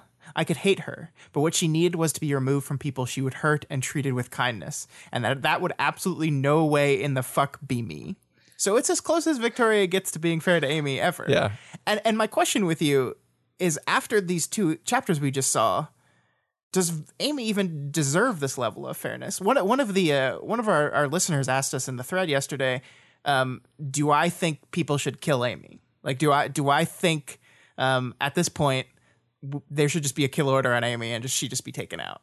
And I don't know. I I, I don't. I mean, certainly if she's gonna bring and bring her monsters and start attacking people, yeah. But I mean, th- I think that's a difficult question. But I don't, I don't know if she, I don't know if she deserves the benefit of the doubt to go like, what she really needs is help. Um, and I, I don't know. That's really interesting because I, uh, my first reaction was, well, I don't believe in capital punishment, and No, yeah, but, definitely but, not. But then I, but, but but then I have it like I put a totally totally different lens on it, and I'm I'm thinking like, okay, but like, let's say we have this like nuclear scientist who we know for a fact has just built one of ten massive hydrogen bombs that sh- she's going to give to terrorists like she's like in the process of giving to terrorists Mhm. do i like are, are are we going to patriot missile this person we're absolutely going to patriot missile this person and nobody's going to feel bad about it so Sure. so so so when I put on my statecraft and and massive stakes hat, I can see the argument for it. But when I put on my human, does this person deserve to die in a cosmic sense hat? I don't think anybody deserves to die in a cosmic sense. Sure. Um, yeah. I don't know. I think that's a good way of describing what I was trying to say, but was completely able, unable to. I, I, I agree with that wholeheartedly. Cool. Good. So, um, when Defiant finally comes to talk to Victoria, she tries to put her best foot forward by throwing Kenzie under the bus immediately. uh, ultimately, he calls in Dragon, the only person in the world capable of putting Kenzie in check for a second. Yeah, we know, of course, that what Kenzie is doing this whole time is just sending some messages to several people, including Chris. For right? some reason, right? Yeah. Uh, we've just spent a whole chapter seeing just how horrible Chris is, and then we see, despite Ken, despite telling him off explicitly, Kenzie hasn't written him off yet. Uh, and this is this is where I'm wondering, like, Kenzie hasn't given up hope on Chris yet. Um, should we? And I don't, I don't know. Well, yeah, Kenzie's the heart. I mean, I, I, I so, so, I, I, you know, stepping back from the story, I don't think we're supposed to have written off Chris yet. I think we're supposed to still feel like Chris has some potential to be redeemed. That doesn't. I don't know whether that's going to happen or not. I just think that that's the state we're supposed to be in right now. Yeah, I definitely know that Kenzie should probably stop sending him uh, information. yeah, that's a that, that's a hard. Somebody's gonna need to have a talk with that girl. So I love this section where she tries to explain how it all came about, and it's well, not lies, but it's the narrative that Victoria wants to believe, focusing on the reasons she wants to believe or the motivating reasons.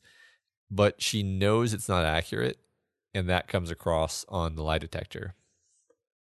Yeah, I, I, I, I, this lie detector stuff is really fascinating, and I, I, when we get into it with Dragon in a minute, I'm gonna love talking about it there. But I, I love that she, on some level, she knows this isn't the whole truth. Um, yeah, right. I, I think there's a lot of fascinating, um, hiding the actual reasoning from the reader happening in both of these chapters, which is one of the. I, I am going to keep talking about this. This is one of the things that makes Please me think that, that that Victoria is a little bit uh, off of center, or maybe maybe I should say Victoria adjacent, um, because I like it because she keeps uh she she keeps doing this where like the, no, normally she's not self deceptive. That's not a Victoria trait. She's if anything, like she gets lost in her head because she spends too much time trying to like uh you know chase down every every dark shadow in in the corners of her mind. And here she's like she's surprised to find that she's lying. That's a surprising thing to hear from victoria right? You know yeah. what i mean? Yeah. I don't know maybe. huh. i mean no, I agree with you. That would be a surprise. I, I, I guess I didn't read it as she was surprised to find out she was lying. Um, I I read it as he says, "You know, I have a lie detector, right?" And she's like, "Ah, oh, fuck."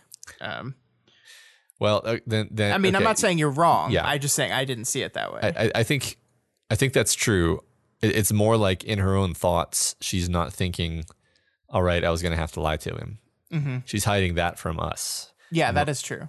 Yeah, I mean, there the, you you are absolutely right that there are there are moments throughout these. Cha- I, I know exactly what moment you're thinking in the next chapter where she specifically seems to lie to us about something.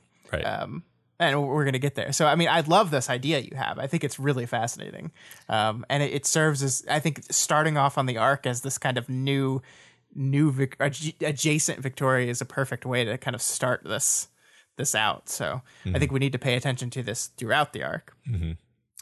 Yeah, so, um, um so, yeah. so I, I wanted to focus on something with you here, and this is my me and my weird brain.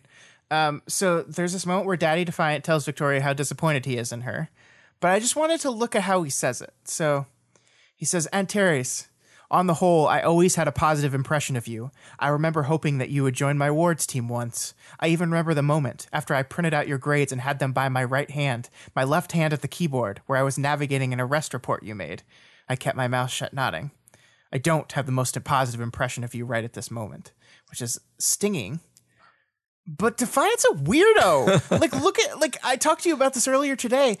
It's such a weird way of describing this moment. Like, he doesn't say, he doesn't say, uh, I remember once I, where I was looking at your grades and I was looking at your arrest report. He's very weirdly specific about it. Where like your grades were by my right hand and my left hand was on my keyboard and I was scrolling with my my pointer finger and I was it was 747 and 49 seconds. Like what the what the defiant you weirdo. Why? uh, yeah, I mean it's we we did talk about this. I mean, I basically read this as like within the normal parameters of Colin being a bit of a weirdo, but but also just like also just like a bit of a a, a a detail added to a story to make it feel more credible and less just like I'm being a stern lecturing adult figure. Like like like here's an actual story about a time a specific time when I when I had a positive impression of you. Yeah. You know, it, I mean, it- my, my my interpretation was he's just a fucking robot. And Yeah. this is what robots do. that is, I mean, yeah, it's possible that he is like literally rewinding to this memory in his brain or something. Who knows? Yeah. I, I like the moment in here, somewhere, somewhere in here, where like he's being super angry and loud, and then Dragon loads into the computers, and then he like noticeably calms down mm-hmm. because he's like, "Oh, okay, I have to behave now." Thought that was funny. Yeah, it's just. I mean, it, it is. It is a robotic, but Colin truism, right? Like it Uh-huh. is. It is him awkwardly. I think you're right. That is him awkwardly trying to be detail oriented, um, to to bring, uh, like realism and sincerity to what he's trying to say, but it is in the most clunky, awkward way possible.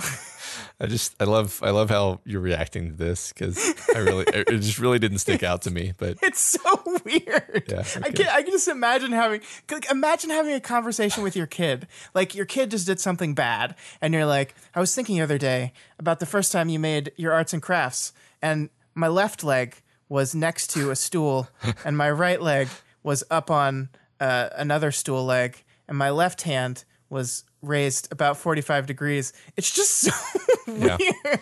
well, I mean, it's funny. This is in a context of, of a lie detector because did you know that that uh, I'm a lie detector, Scott? I, I did not. yeah, I can always tell when people are lying. You know how? How? Because if people are lying, they add tons of extraneous details to their stories. So is this really- a lie? Uh, maybe. Huh. I mean, it's funny that didn't occur to me until now, but I thought that's specifically where you were going. no, no, I was just bragging. Okay. Um, uh, I mean, maybe it's ma- ma- maybe he's making it up We have, just to be like we have spent far too much time on this. we really, really have. So anyway, uh, Dragon tells her that she should come clean if she's holding something back, and she says she's not sure if she could sound honest if, if she told Dragon her name. And then they run that experiment, and Victoria reads as being extremely unconfident that she's Victoria Dallin. Me too. Um, but she's confident that she wants to save the people of this city. And she thinks to herself a couple more things that she's confident in, which she doesn't share with Dragon, which are even knowing there's going to be consequences. I thought, I'm glad we did it to get it out ahead of teacher to see what he was really doing and to understand all this. I doubt there's a single person out there who can fight on this playing field who isn't breaking some of the rules. So, yeah, I mean, I, I really like this. I, this to me is another example of how like genre fiction can just kind of make literal a lot of the metaphorical things we've been talking about, right? Like we've been talking about how Victoria has identity issues this entire book. She doesn't know who she is, and so when she says her name, she she says it without confidence. Um, yeah. but but this but the central idea of sh regardless of who she is she knows what she wants her goals have always been very clear um and so absolutely in this moment of course of course her goal is the one thing that comes out as 100% true because that's always been as as rough as she's had it as as you know tough as her emotions been and her self-doubt about who she is and what she is what she wants has always been crystal clear in her mind. And now we've kind of taken this and made it literal through this lie detector device thing. And that's why I love genre fiction. It's great. Yeah, no, that's fantastic. Um, the, the lie detector is a great way of of you know also of course underlining her not just the identity crisis, but like the idea that well, yeah, I mean like she she's never been sure if she's Victoria Dallin, right? Because Yeah. the whole book she's been worried like, hey, I'm made out of dogs from from Amy's memories, like how how how much of me is actually physically here, Yeah. and and now, as I will not shut up about, she's now been mentally remixed and and re-uploaded into her body. So yeah. And that that, so- that door is open. How much Yep. how much is that messing with who Victoria Dallin is? yeah, right. Which which again again I'll note she's not really thinking about that much. Like like she's she's acknowledging it, but she's not really thinking about the horrible implications of that door being open. Yeah, it doesn't seem to bother her at all. And it, we'll see at the end of this chapter, she actually gets strength from her connection to her shard. Um, it- it's almost as if every person has let her down, has disappointed her, and the only thing she has left, the only thing she has left to trust, is the alien in her head. yeah, yeah. Cool. So so um so Defiant then puts some pressure on her, uh, telling her that smashing Teacher's Crystal killed thousands of his thralls, and Victoria doesn't believe him or doesn't want to, and he doesn't tell her the truth until later. So let's talk for a minute about this game the Defiant plays in testing Victoria's convictions in this way. Yeah, I don't like it. I don't like it. I think it's uh, psychologically cruel to do to a person. Um, to put them through the emotional ringer to test slash prove a point about how reckless their behavior was. Um, I agree with his reasoning behind it. I don't think it's a good thing to do. Hmm. Um, What do you I, think? I, I think it crosses a line. Yeah. l- like I don't see what it gains, and it's fairly cruel. yeah. So, yeah, I mean, um, yeah, I, I understand very specifically why Defiant did it and why he's so viscerally angry about this specific choice of Victoria's, right? Um, that's it's like his bag. Like this idea of, you know, putting a bunch of people at risk to accomplish a goal you think is going to be possible, but you're not sure, is like literally what Armsmaster did. Um, and and, I- and I- sorry, go ahead. Well, I, was, I would just say my issue with that is like her being really convinced it was the right thing to do doesn't mean it was the right thing to do.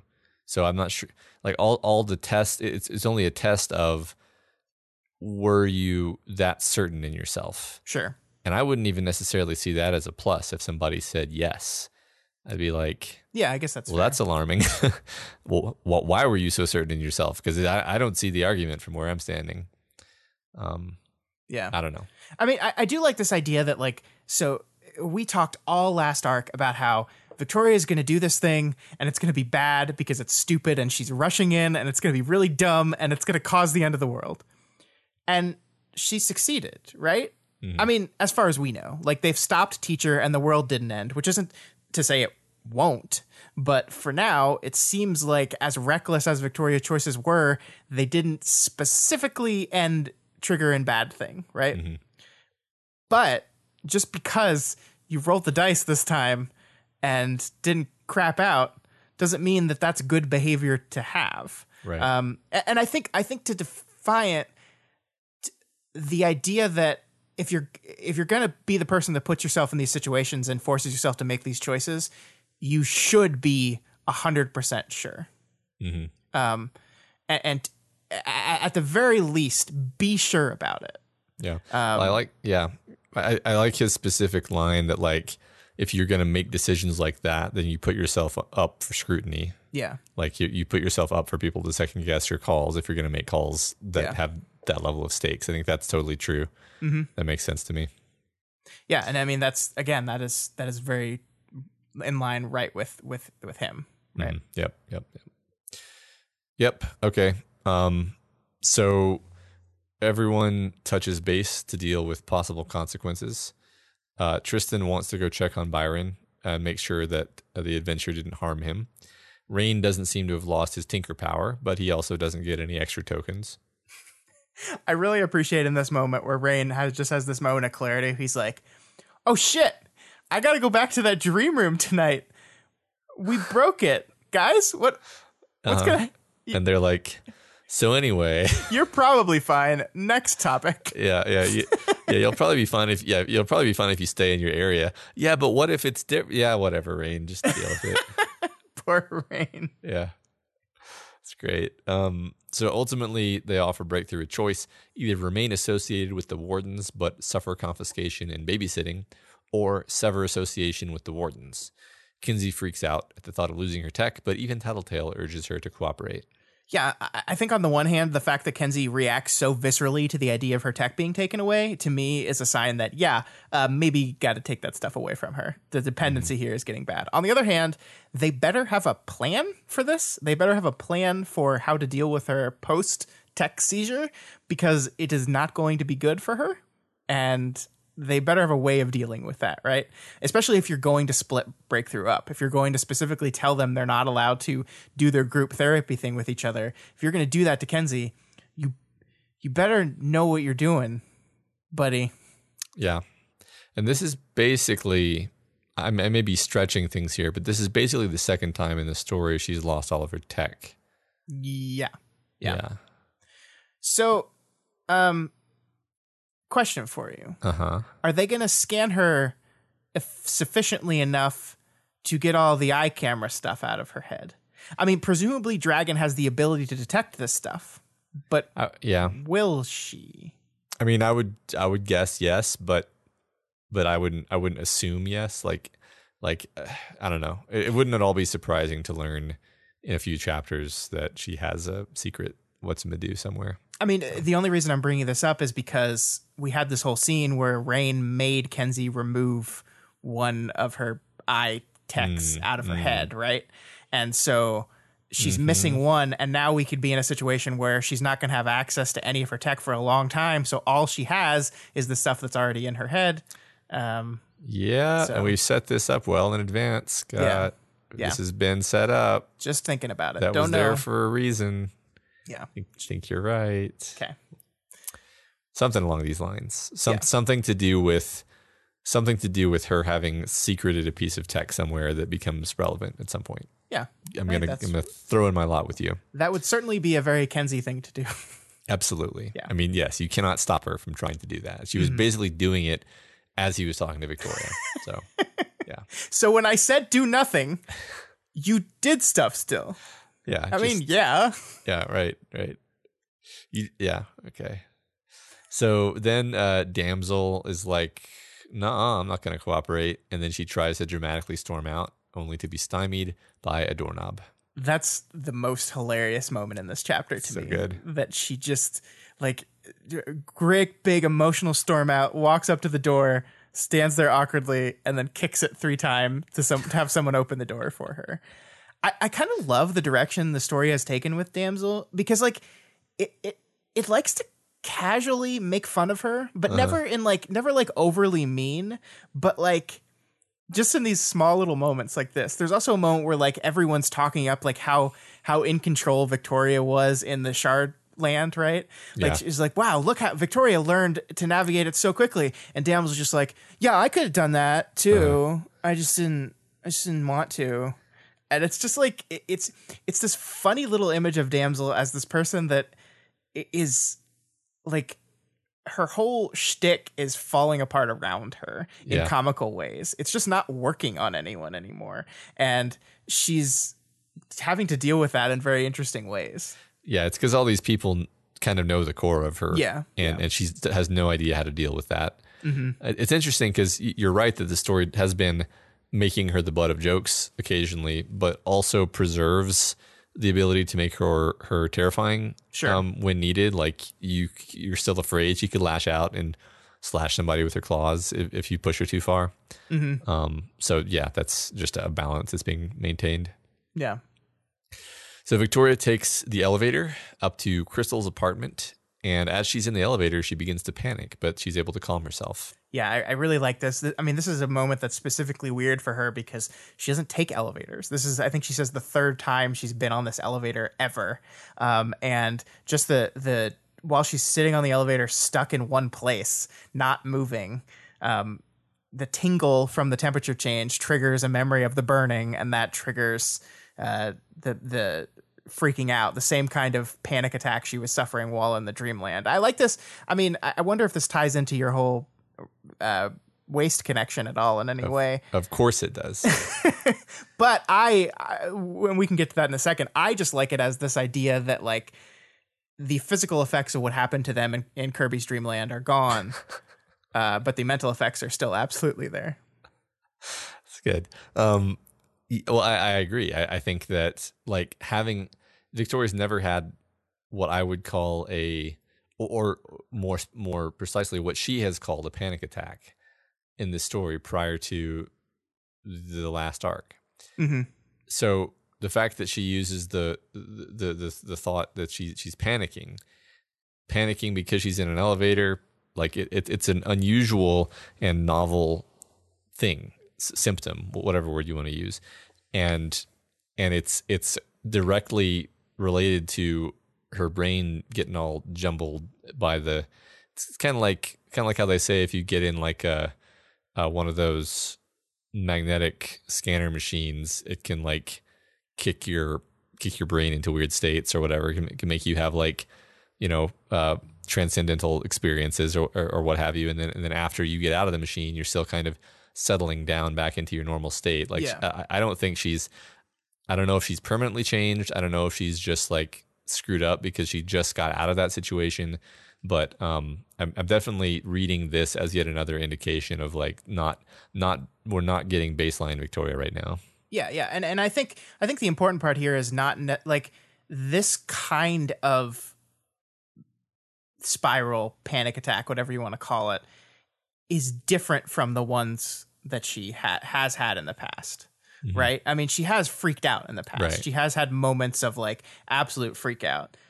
Uh, but she specifically, while in the dreamland, notes how it's different than all those other ones.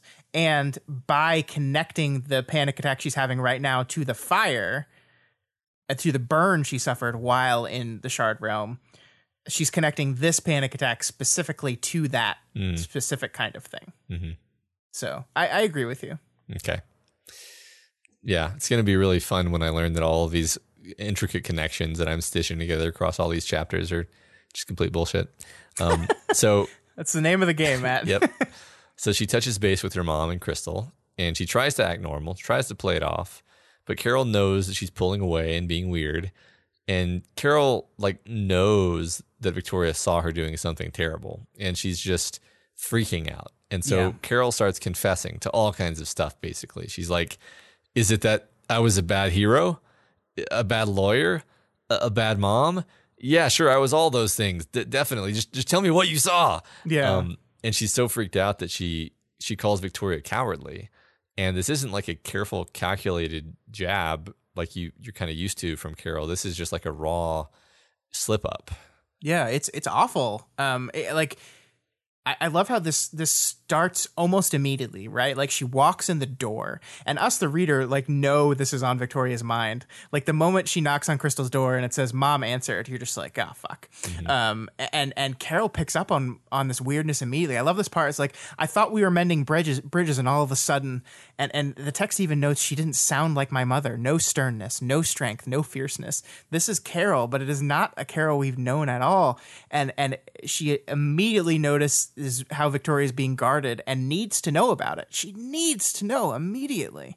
Um, it, it's it's the same kind of fear that has always kind of dominated Carol's life, right? Mm-hmm. It's just it, in a new direction. She's terrified of of what what what's going on, what happened, and it results in her lashing out in in, in you're absolutely right, a, a very raw way, attacking Victoria, just like terribly. But but not mm-hmm. just that also, right? Like she's so desperate, she's not just attacking her. She's using everything. She she goes on the speech about how like how how much pride she feels in her, how how she loves the woman she's become, how she was right about Amy and and and all this stuff and and she just like so desperate to to to say whatever she can. And I don't want to take it away from her. I don't want to say she doesn't mean any of these things. I don't she's just saying it to get a reaction out of Victoria. I don't think it's quite that. I think she does feel pride when she looks at Victoria. I think she does love her. I think she does actually regret the the position she took with Amy.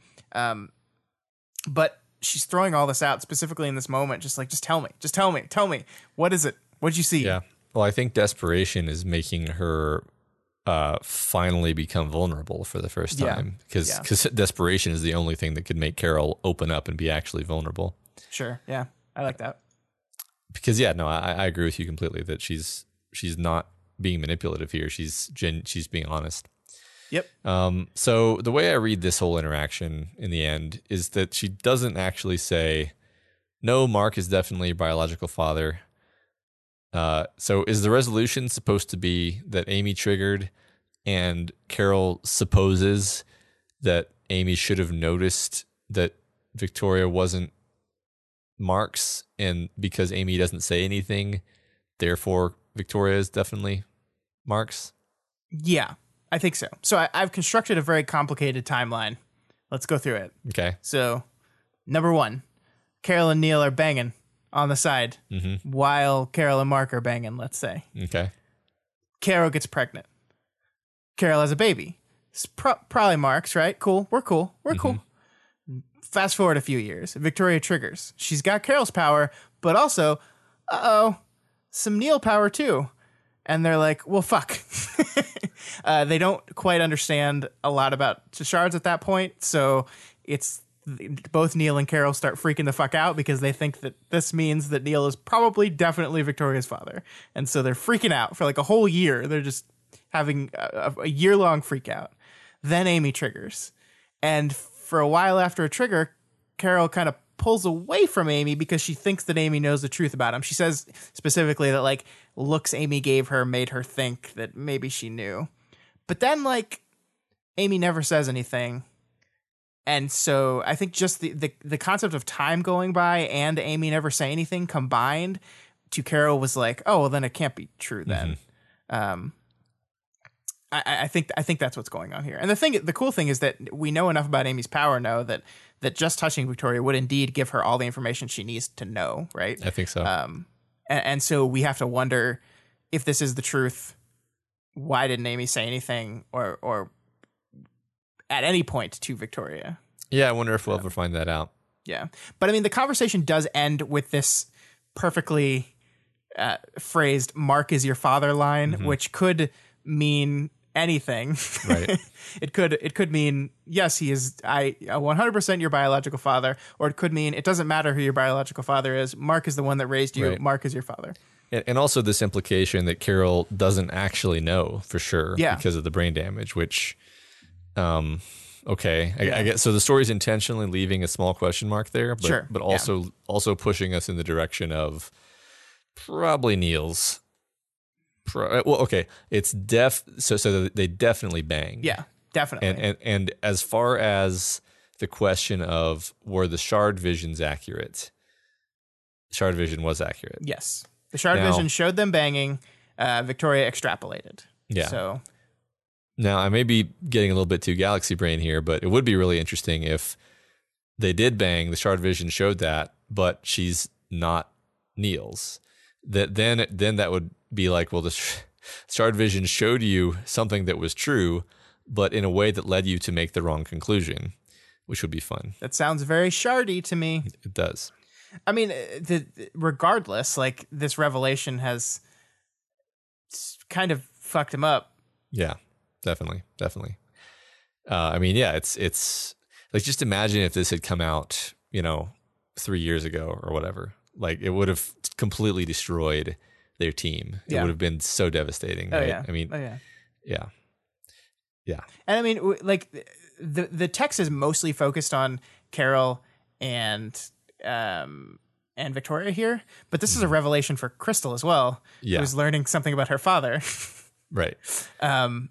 Yeah. No. And it's it's. I mean, her her dead father, yeah. her yeah. her tragically dead father, and tomorrow she's going to meet her resurrected, tragically dead mother. This is this is a f- mind fuck for for Crystal. Oh right? yeah, yeah, yeah. Right. Cool. Yep. So Victoria removes herself from the situation, leaves through the balcony, and like we talked about last week, uh, yeah, we already talked about that. Uh, so then she smashes off her extra fingernail. The I don't know why like fingernail stuff is like the one thing I can't take. Like I've watched so many disgusting horror and gore films where it's just like all this gross stuff, but you fuck with fingernails and you fuck with eyeballs and I'm just like yeah. hell no. Yep. Hate it. It's mm-hmm. gross. Those mirror neurons, man. Yeah. Um, I can just imagine like just pushing down. Like, can you imagine the strength it would take to push down on your finger so hard that the nail breaks off? Well, isn't it already damaged? Uh, but yes, no, don't don't ask me that question. That's horrifying. Uh, I think, uh, yeah, I, am I'm, I'm done talking about this now. Um, so then she flies up and communes with the wretch, which is now calm, docile, and obedient. And the text says, My hand trembled. The wretch's invisible hand was as steady as rock. Time to face the day, I thought. At least you're with me. It's going to be a rough one. Nothing to worry about there at all. At least nope. you're with me. Yep. Everything's fine. I mean, let's let's not to mention the fact that uh, not only is it not safe to use powers right now, uh, you were also explicitly ordered to not use your powers as part of your probationary thing, right? yeah. I mean, well. that's why she took the elevator. Yeah, that's true. That's a true fact. I, uh, yeah, no, I forgot about that because it, it was such an emotional scene. It felt right. You know, it felt it felt like a, a, a statement. Sure, Um, sure. But but absolutely, she's breaking her her her yeah her probation so that she can commune with the interdimensional alien who uh, definitely doesn't have her best interests at heart. Her BFF. Yep. So next chapter, 17.2. Later that morning, uh, I guess she takes a nap. Uh, the former New Wave women prepare for an important meeting. Scott, I'm having, uh, I'm, like not sure how I managed to not realize what this meeting was going to be. Um, I, I, I guess I blame time having passed. Yeah, I mean, it didn't really hit me what this meeting was going to be until we specifically see how nervous Crystal is. And I'm like, what would make Crystal nervous? I was like, oh, oh. No, it didn't hit me until they walked into the fucking room and she was standing there. So, Well, yeah, good job. thanks. Um, so so the text emphasizes how quiet it is. So I think this is really interesting. There's this motif of quiet throughout the beginning of this chapter. Um, not only with the level of ac- of activity outside being low because of the evacuation, but also because the snow is muffling what sound there is, and also Crystal is like floating silently around the house, which just just really underscores it. Yeah, and, and Victoria's not floating, but she's like using her power to make herself walk softly, which let's just remi- remind ourselves again, she's not supposed to be using her powers. Uh huh. Yep. Yep. Uh, there's so much great detail in the early part of this chapter in, in this relatively simple series of domestic moments in the apartment. Victoria's trying to figure out which clothes she can borrow. Carol's putting huge amounts of effort into appearances, spending 15 minutes on her hair, wearing this like fake natural smile, trying to display steel. Uh, and and we just get these little like great little images like the the skillets that have been warped by Crystal's lasers. Um, Yeah. And of course, Vicky hates eggs. yeah, I mean, I love the. Let's give Carol credit for at least knowing that her daughter doesn't like eggs, Right. and it's not just it's not just a I don't like eggs thing. So I think, of course, these breakfast sandwiches will have no eggs because it specifically says that both Crystal's and Carol sandwiches do have eggs in them. It is just Victoria's that doesn't. Um, that's great. Yeah. I also like I think the laser warped skillet thing is a good reminder of just how you know how connected Crystal and her power are, which I think is like just fun in the moment to re- remind ourselves of that about Crystal, but we also meet Sarah here in a bit and we learn that one of the reasons why this Sarah that we see is closer to her old self than some of the other guys we're going to meet in this chapter is specifically because of this concept of power being so ingrained and attached to her, who she was at all hours of the day, um, which is something that she has passed on to her daughter. Absolutely. And also echoing throughout these recent chapters is this idea of like being in, in, in line with your with your power, attuned with your power. Um, like they, Yeah. they, they, kind of hold it against Victoria that she's so, she's so attuned with her agent. She's so, she navigates the shard world so easily. Um, and here, you know, like, like you said, it kind of works both ways. Interestingly, that Sarah's able to come back more easily because of that, but also it's it's just uh, yeah. I, I don't know. I don't know what my point is, other than it's interesting that we have Crystal here as as this person who has been consistently throughout the entire story portrayed as someone who is very much meshed with her power in a in a day to day sense. Yeah, yeah, absolutely. Yeah. Um, so, do you think Carol spending 15 minutes on her hair was specifically because she was nervous because she's about to go see her sister, uh, or specifically because her fine motor functions are still not working right, or both? I think, I think the former, but also a little bit of both. yeah, I keep going back to her just failing to be able to cut carrots, hmm and it makes me sad. Yeah, me too. Yeah. So, uh, Scott, why doesn't uh, no? Why does why does Victoria's inner monologue conceal from us the fact that the sweater was a gift she bought for Crystal? Okay, she gets the sweater out of the closet. She puts Uh-huh. on. She wears it in front of Crystal. Then, only then, does she tell Crystal, "Hey, by the way, this was a goddamn birthday present for you, you jerk." So, does does Wildbow hide this fact from us to make the joke work? Is it just to, just to be funny? Because it is funny, it works.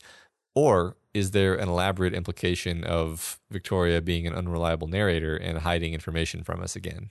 I mean, I think you know I want to support you in your theory, so I'll say that one. Um, Yeah, I mean, my gut reaction was to say no. This was all for a joke.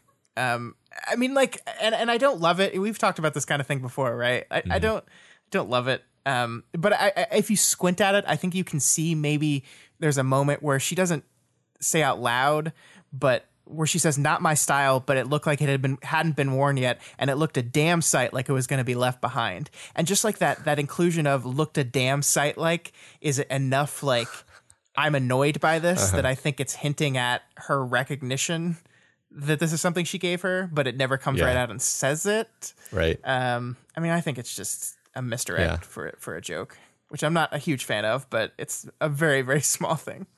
yeah. But I want to I want to support you, and I want to support your your theories. Right. I mean, honestly, a big part of me thinks that thinks that you're right, and I think the first time I read it, it just worked for me as a funny moment. Um, but I, I know that the reason you're all listening right now is for my my Byron's chocolate takes. So this and for the inevitable moment when I find out how fucking wrong I am, and it's funny to you, and you laugh, you laugh at me. So I'm going to continue on in this vein. Well, I mean, the the fun thing about this is there's a good chance you end up not being wrong, but not have it having anything to do with any of what you're talking about right here. Like there's a very good difference that like the the line between Shard and Vicky are uh-huh. merging and but this has nothing Yeah, to do the, with the sweater thing was just a joke, though. Yeah, yeah, yeah. okay, all right. But you get to you get to take credit for it though. That's the wonderful That's thing. true. Yeah. So it's really interesting to track what a positive development this mending of her relationship with her force field is turning out to be, or or at least it appears to be. Right. Uh, she uses it to, to telekinetically grab a new sweater without destroying anything, and she thinks that now clothes can just be clothes because she has armor that she trusts. yeah uh, like i i, want to give her credit for it right i mean we've talked several times throughout the story about like would victoria ha- getting control of the wretch be a symbol of progress and i think at different points in the story you and i have both said yes right um this idea of clothes are just clothes and not a protective armor for me i think is a positive development as well. However i i mean i think we've linked this to an open door between the shard who hey guys shards bad right? Bad. Um, so i find it very hard to just be completely positive about this. I find it very hard to just look at this and be like yeah good job good job doing good um, especially when we've specifically connected it to hunter who has behaved more and more deranged as time has gone on. And maybe maybe it's just hunter specific shard is like that and victoria's shard is going to actually be the one nice one right? Maybe? I don't know. Sure. i mean look the shard changes the user and the user changes the shard right? So maybe Yeah. What we've done is actually made good shard Yeah, I mean, we've been talking for a while about about the theme of communication and connection. Yeah. So, like, it, it it's I would I would almost more expect it to be the case that everyone being so skeptical and um, prejudiced against Victoria for being aligned with her shard is is is them being wrong and Victoria being in, in the right. That like, hey, the goal should be not to be dominated by your shard, but to be in sync with your shard and and then to kind of work together with your shard to bring the pair of you to a healthy and and stable place like th- Yeah. therapy etc um so what you're saying is the key to entropy is to quote tom hardy's venom symbiosis. Definitely it's symbiosis. It's sy- symbiont biont yeah. Um yeah so they head to the war the warden's hq victoria ruminates on the nature of different types of heroes she spends quite a while thinking about Eidolon and how nobody liked him, almost resenting him for his power, uh, in contrast to somebody like Legend, who came off as inspiring. Um, uh, basically, just musing about how different people give off different impressions. But all of this is really to draw an analogy to Valkyrie, the most intimidatingly powerful person currently in the building, who they are heading to meet. my setup sense is tingling, Matt. Uh-huh. Um, we spend a long, long, long time talking about Eidolon. Several, several paragraphs here. Yeah. Could could he be coming back? Are we going to get Flock Flock Dolan? Are we going to get Simurgh D- Dolan? Labrad Endbringer Eidolon? Labrad Dolan. Yeah, I mean, that's interesting. And I think the answer is since you asked that in a way where the answer has to be yes, uh, then yes. Interesting. Well, no, what if the answer is no? uh, I just I just mean like we know that Valkyrie has Eidolon, and we just talked about him for a few paragraphs. So Mhm. I, I I bet we're gonna see him again. I don't know if it's gonna be a clone. It might just be that she brings out his power, uh, which is one that she's mentioned that she has before in Ward too. So Sure. that's been kind of foreshadowed. Yeah. Yeah. So anyway, they meet Aunt Sarah, and I love like the weird friction as Carol seems grumpy that she wasn't consulted about this. She's just so mad at Valkyrie. I'm not entirely sure why. I mean, overall, it's such a great emotional, heartwarming scene, though. Yeah, I, I, I, it's a wonderful scene. I, I love the bit where Sarah like almost stops the hug from Crystal because she's just not sure. Um, but they hug anyway, and it's this beautiful moment, and, and Crystal is weeping. And you know, you remember a Crystal who is like at the start of this book, like severely depressed. She's lost her whole family basically, Mhm. and here's her mom. Um, I, I, I kind of get, I kind of get why Carol is a little upset here. I don't know. Like, I just you think about this idea that like you lose someone, they die, you mourn them, you start the painful process of moving on, and now they're back because some former birdcage villain that you're not sure if you trust entirely has brought them back to life. I kind of get it. I mean, like we've seen with with Marquis that. Uh, uh, Amy even says it, and I don't think she's entirely wrong here. That that Carol is a person that that holds grudges, and when she doesn't like someone, she's not just gonna be like, "Okay, I'm fine now." Um, and so I could see I could see her being one of the people that had a very hard time being okay with Valkyrie, you know. Mhm. So Sure. I kind of get it. Yeah, yeah, I, I think that all. I think that all follows. I, I mean, I think I think she's just really, really uncomfortable with the whole situation. On top of Yeah, on top of the Valkyrie element. So Yeah. Yeah. Also, remember when like two hours ago I talked about how I banged your right, husband? that's totally gonna have to be talked about in the in the near future. yeah. Yeah. Te- technically, it wasn't your husband though, since you're not exactly Sarah. It doesn't count. Right. Yep. Yep. It was only ninety percent adultery. uh, so Vicky does get to cape nerd out a little bit with Valkyrie, not too much because Ciara doesn't want to get in trouble for giving information to, to the loose cannon from Breakthrough, although she seems to want to. Um, she also refuses to answer the question about Jessica and Bonesaw, but she implies that there sure is something to be asked. Oh, this is driving me crazy. Yep. I, I need you, Valkyrie. You're my ticket to understanding this. Why are you doing this to me? Yeah, Um, yeah. one of the things I specifically love here, Matt, about the the conversation with Valkyrie, specifically to Sarah, is there's this moment where how much is she? And 90%, 80%, 70%. And that is a specific reference to back in the last chapter with um, Victoria talking to Dragon about how much she how what the lie detector was saying about her saying I am Victoria Dallin, right? She's saying was it 90%, was it 80%, was it 70% true? How much was it? Uh, Dragon implies even less than that. Um, but but I mean that is a specific callback, right? And and so you know you're you're starting to notice a pattern, a theme across this this arc of how much of a person are you? Like like how how like what what this I this carrying line of what percentage of that person are you even anymore? Um, and and I I wonder if this is going to be something we carry forward into the rest of the chapters.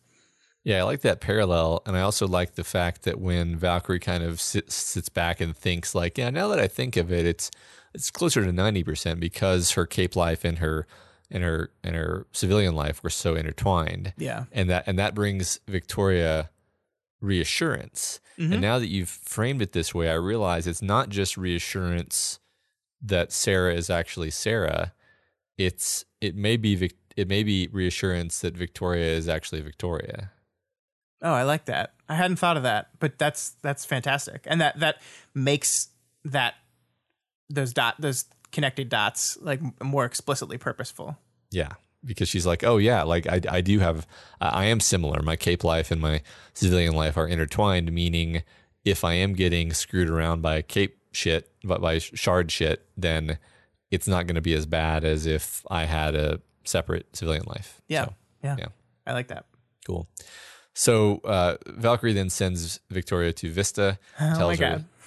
tells her that uh, she'll try to arrange it for Victoria to get some answers. Oh my god. Um, she gets she gets weirded out when Valkyrie calls her child, uh, which is funny. Yeah, I like Um, that. But Understandable too. But let, but Vista, let's move on. Let's move on. Uh, you want to move on? Uh, Yeah. Okay. Uh, she barges into Vista's dorm room and finds her doing some harmless, naked uh, cuddling with Byron. Oh my god. Man, this whole thing is gold. I just love this. And just like Tristan coming out of the room and just loving every bit of what's happening. I just, it's just so delightful to It me. is the best. I love it so much. Yeah. I love like it's just like it's almost as if we get to exhale. It, Yeah. Like you know, even even 17.1 was a really intense chapter still because we're dealing with the immediate aftermath of what happened. She's getting yelled at by her her defiant dad, um, and then she confronts her mother about this whole thing, and it's really emotional, impactful. Um, and and in this, we just kind of get to breathe a little bit and laugh and feel comfortable and laughing because this is really fucking funny. It's really Yeah. funny.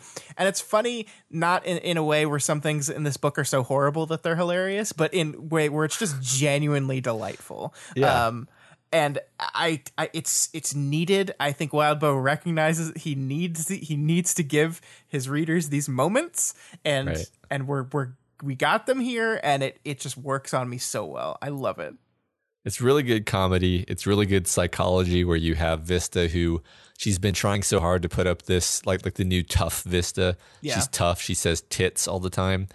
But she's she's like so embarrassed and mortified about this. It's like it's really revealing how much of a facade, I guess, you know, Yeah. or the, the all all the toughness is. Um and and and you know a good thing happens like we learned that byron's time in the dream room actually has helped accelerate his healing a little bit like eh, specifically he's got motivation now he's told about vista um, and so a good thing came out of it and that's great So I was going to mention that earlier. That's that's when I said Byron, and then I stopped and moved on because I didn't want to go down the rabbit hole prematurely. But now we can go down the rabbit hole, which is that here's proof that the that going into the shard world rejiggered their brains because like he's magically recovered from brain damage. Like that that's big. That's like a he, and he still seems like Byron. He doesn't seem weird. Mm-hmm. But but it definitely is like okay, look, look, here's here's the proof that going into the shard world and then coming back out altered their brains because his brain is better. Not 100%, but a lot better. So yeah chocolate proof, proof. Yep, there's the, see, it's all it's all connected It's all it's all connected. Exactly. You know what's going to happen in the next chapter? Someone's going to offer Byron some chocolate, and he's going to say, "No, thank you. I don't like chocolate." and then he's going to look in the camera at you specifically. Uh, you're right. You're right. That's exactly what's going to happen. And if it doesn't, then I'll just pretend it did. Okay. Uh, so Victoria once again threatens dire consequences if Byron hurts Vista, and then later does the same to Vista. Uh, same same strategy she took with Weld, uh, which worked really really well, if you'll recall. Um, hey, you know, I'm wondering if Victoria realizes that sometimes people just break up. Yeah. Uh, no, uh, ladies out there, if you ever hurt my pal Matt, I will. I will literally kill you. I have no choice. That's what friends are for. Literally murdering their friends' exes, regardless of how the relationship ended. It doesn't matter. Literal murder. Okay. Um, and like in all seriousness, yeah, she gets a little over overly serious here, but I think it's a sweet sentiment, right? And I love that it's both sides, right? Like she says to Byron, "Hey, don't hurt my friend," but she also says to Vista, "Hey, Byron's fragile. I care about him. Please, like, be be kind, be kind, be conscious, be aware." And I think that's sweet. I do. Definitely. I'm I'm being a bit silly here. I'm more pointing out the through line that every time one of her friends gets in a relationship, she does this thing where she practically slams them up against the wall and threatens them. Yeah. Um, um, which again is is is her her her heartfelt intentions come through. Yes, you- you're right. That's true. And then of course we learn that uh, Tristan is going to spend some time with Nate later, and I really want to hear how that goes. I'm just so so invested in Tristan's redemption arc in the story. Yeah, me too. I I I, I love these characters. I, even when you were convinced that Byron was basically an evil Willy Wonka chocolate monster, I was in love with both of them, and I really hope they're able to find some balance and happiness. Like like i- i- if it's stuck together still, or if it's some way to be apart. I, I just I just hope that they're able to get there. I really I'm I am as invested as you are in this. Yeah. Um, and I, I I, I wanted to be able, forgive him, Nate, please. Yeah, please. please forgive him. Victoria then takes the mortified Vista up to the garden walkway where another meeting takes place. Clockblocker and Man Win greet little Missy.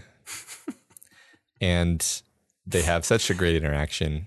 I was gonna give you shit for Man Win, and then I just decided it's too good. It's it's it's my best work. Um, It is. And this is the best line in fiction where Vista says, Grown enough to chuck you off this ledge. I've mourned you once. I can do it again. I, I just, I love that so much. Um, Yeah. And really, this whole scene just, it does feel like old friends catching up. Like, like It we does. notice, we notice there's small things that are a bit off. Um, but I think the only reason we notice those is that there are a lot of other things that feel right.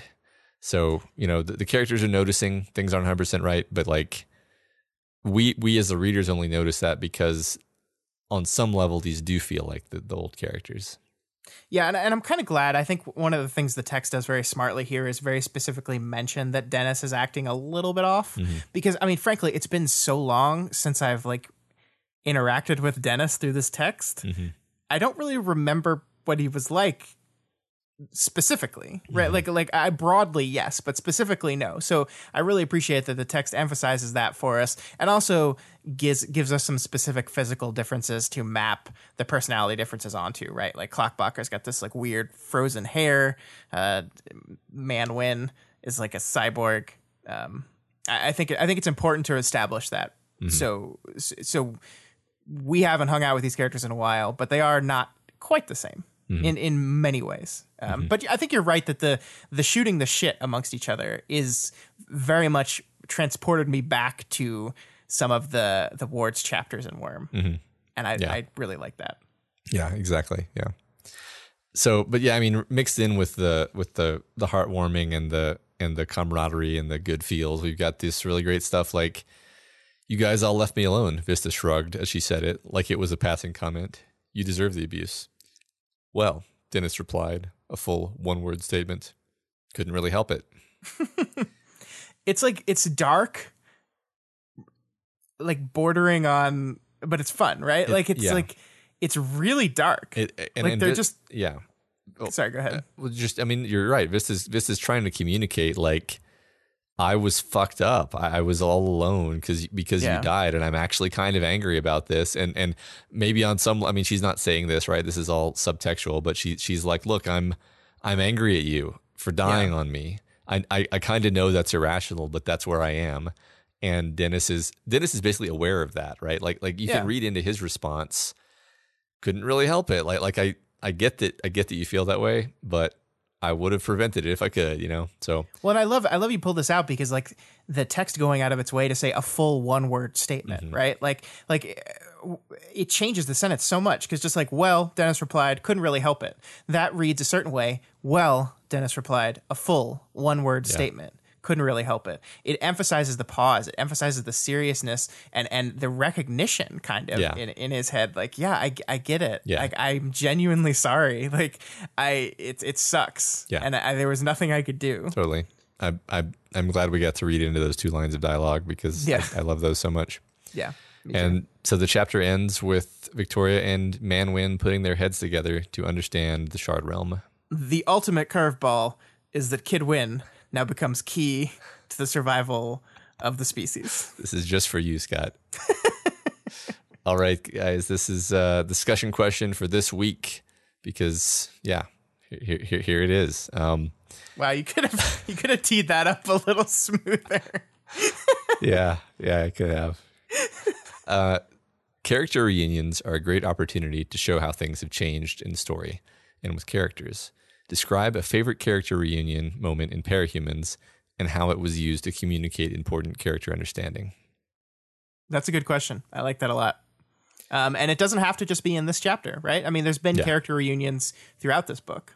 throughout throughout Worm too. I I'm, I can think I as soon as you were actually the one who who said something to do with character reunions, I think, and then I immediately immediately many many character reunion instances throughout Parahumans jumped to mind, and I was like, yeah, this is a good thing to talk about. Yeah, that is true. I, I didn't think about that. I was I was thinking specific uh, sequel moments, but I think you're absolutely right, and I think Yeah. those are worth talking about as well. Yeah. All right. that's all we've got for you this week on We've Got Worm. You guys are all part of this show, so feel free to provide us with advice, questions, or thoughts on this week's reading. You can reach out to us via our email address at gotwormpod at gmail.com or at our Twitter account at gotwormpod. I said at too many times in that. My personal Twitter is at scottdaily85 and Matt's is at chocolate Cadbury Dinamail.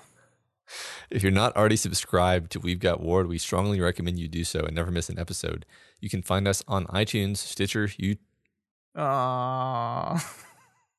Google Play, and pretty much anywhere else in the world you can listen to podcasts. And as always, you can find all the content we make at our website, doofmedia.com. If you're ever wondering where our content is, you can listen to it on the website at any time. I think Libsyn lets you download those episodes as well, so you don't even have to stream them through our website. You can just download them. Um, it's all there, especially. Um, what do you want to talk about? Um, Deep Impact just hit 100 episodes. That's Yeah. a pretty big deal. Yeah, that's awesome. Um, let's see what else. What, what else is going on? I What don't do know. we make? What is the? What do we do? I don't remember. uh, yeah, I mean, I mean, what you say it's on episode eight? It's going strong. Do the right thing. What What are the word the words this week for do the right thing? I always like to, I always like to report those. Um, and I'm totally, totally. I just wrote my story. So how do you not Um, know the words if you just wrote them? Uh, because I am. I've been talking for t- two hours. Would you like me to give them to They're you? false, useless, wicked, acrid. Really, just a lot of negative, negative words. yeah, super Um, negative. Yeah. Um, we do have our Dark Tower podcast coming up. It has a name now. Do you want to know the name, Matt? I I do want to know the name. You you did. I mean, we picked the name on Friday. You Yeah. know the name. I know. I know it. But you tell so me. we're gonna call it. I don't know if it's the Kingslingers or Kingslingers. Which do we like best? I like Kingslingers. I like it simple. I mean, the t- name of the book is The Gunslinger. So I like Kingslingers. Kingslingers. That's where Kingslingers, a Dark Tower podcast. That's what we're doing. That's what it's called. That's right. So uh, we're working on some artwork right now, and uh, we're gonna try to get that thing up ASAP. Excited. But but what ASAP means is anybody's guess. yeah, just like possible is a fantastic weasel word, isn't it? it is. It's wonderful. Um, also, we did Hunt for the Wilderpeople on the Doofcast. yes, we did. That was that was fun. I, like love that movie. That was a really great episode. Yep. Um, and this week we're doing more Shyamalan. I think After Earth. Yeah, we are. We are. Yeah, yeah. After Earth. That's right. So if you like any of our shows and you want to support them, consider donating to our Patreon account at patreon.com slash doofmedia. You can donate a dollar a month or whatever else you can afford. Supporting us on Patreon gives you tons of great bonuses like voting in the fan art contest that just wrapped up, voting in the costume contest, which is just beginning, um, hanging out with us for live streams of our recording sessions, and our monthly fun doof hangout sessions. I think this month we're going to be doing uh what's that game called? Um, it's not called Lie to Me because I got that wrong because that's a show on HBO. I think it's called Would I Lie to You? Would I lie to you? Yeah. It's a game where you where you lie. and I believe we're doing that on Friday the 18th. Um, and Matt will be blind that day, so he can't come. That's true, and I'm not going to explain anything else about that statement. Um, and as always, make sure you go over to Wildbow's Patreon, patreon.com slash wildbow, and donate to him as well. This is his world. We are just playing in it. And this week, special thanks to new patrons uh, Bedoof's Ian P, Brandon P, uh, Ira Slice, and Kirk M. New Doof dancers David A. and Born Chat. New Doof Troop member Samuel M. And new Supreme Leader Doof Ryan R. Wow. Guys, you're You guys are great. are wonderful. Yeah. I, I we're we're growing like crazy. Um, we love it. We're so excited. We hope we have a bunch of new Dark Tower fans as part of our community here pretty soon. I'm sure you guys will get along with them great. Um, it's an exciting time. Thank you so much to everyone who is who is you know donating some of your hard earned money to help keep our lights on and keep us growing and keep us doing stuff. It it really it means the world to us. This has been an incredible. The last two months have been incredible for us, and Yeah. it's all because of you guys. We got 300 patrons, actually. So that's, Yeah. that's a big deal. So we It is. Can't, big deal. can't overstate how much we appreciate that. Uh, and of course, you know, we love you guys that can't afford to donate. Also, we love all of our fans equally um, because there are still tons of ways to help us out. If you can't donate, you can share our podcast. It's so much like if you follow us on Twitter, um, even if you have like five followers, retweet that that podcast episode. You never know. You never know who's going to stumble upon it, right? Um, we've had people find our podcast lately just by searching the word "worm" in YouTube. Aww. Aww. yeah. But the point is, share the podcast. Um, you can also go to iTunes or Stitcher or any other podcasting platform and leave a rating and a review. All this stuff really helps us. It, it, it even just downloading it helps us, especially if you're listening to the, the live version right now. Yeah, I'm, I'm addressing those people. I'm talking to them. You guys better, you guys better download this episode. I will know. I will find you. Yeah, somehow. All right, that's all we have for you on the show this week. Next week, we'll be back with only two chapters. Thank God. Thank God. We're back to two chapters. See you then.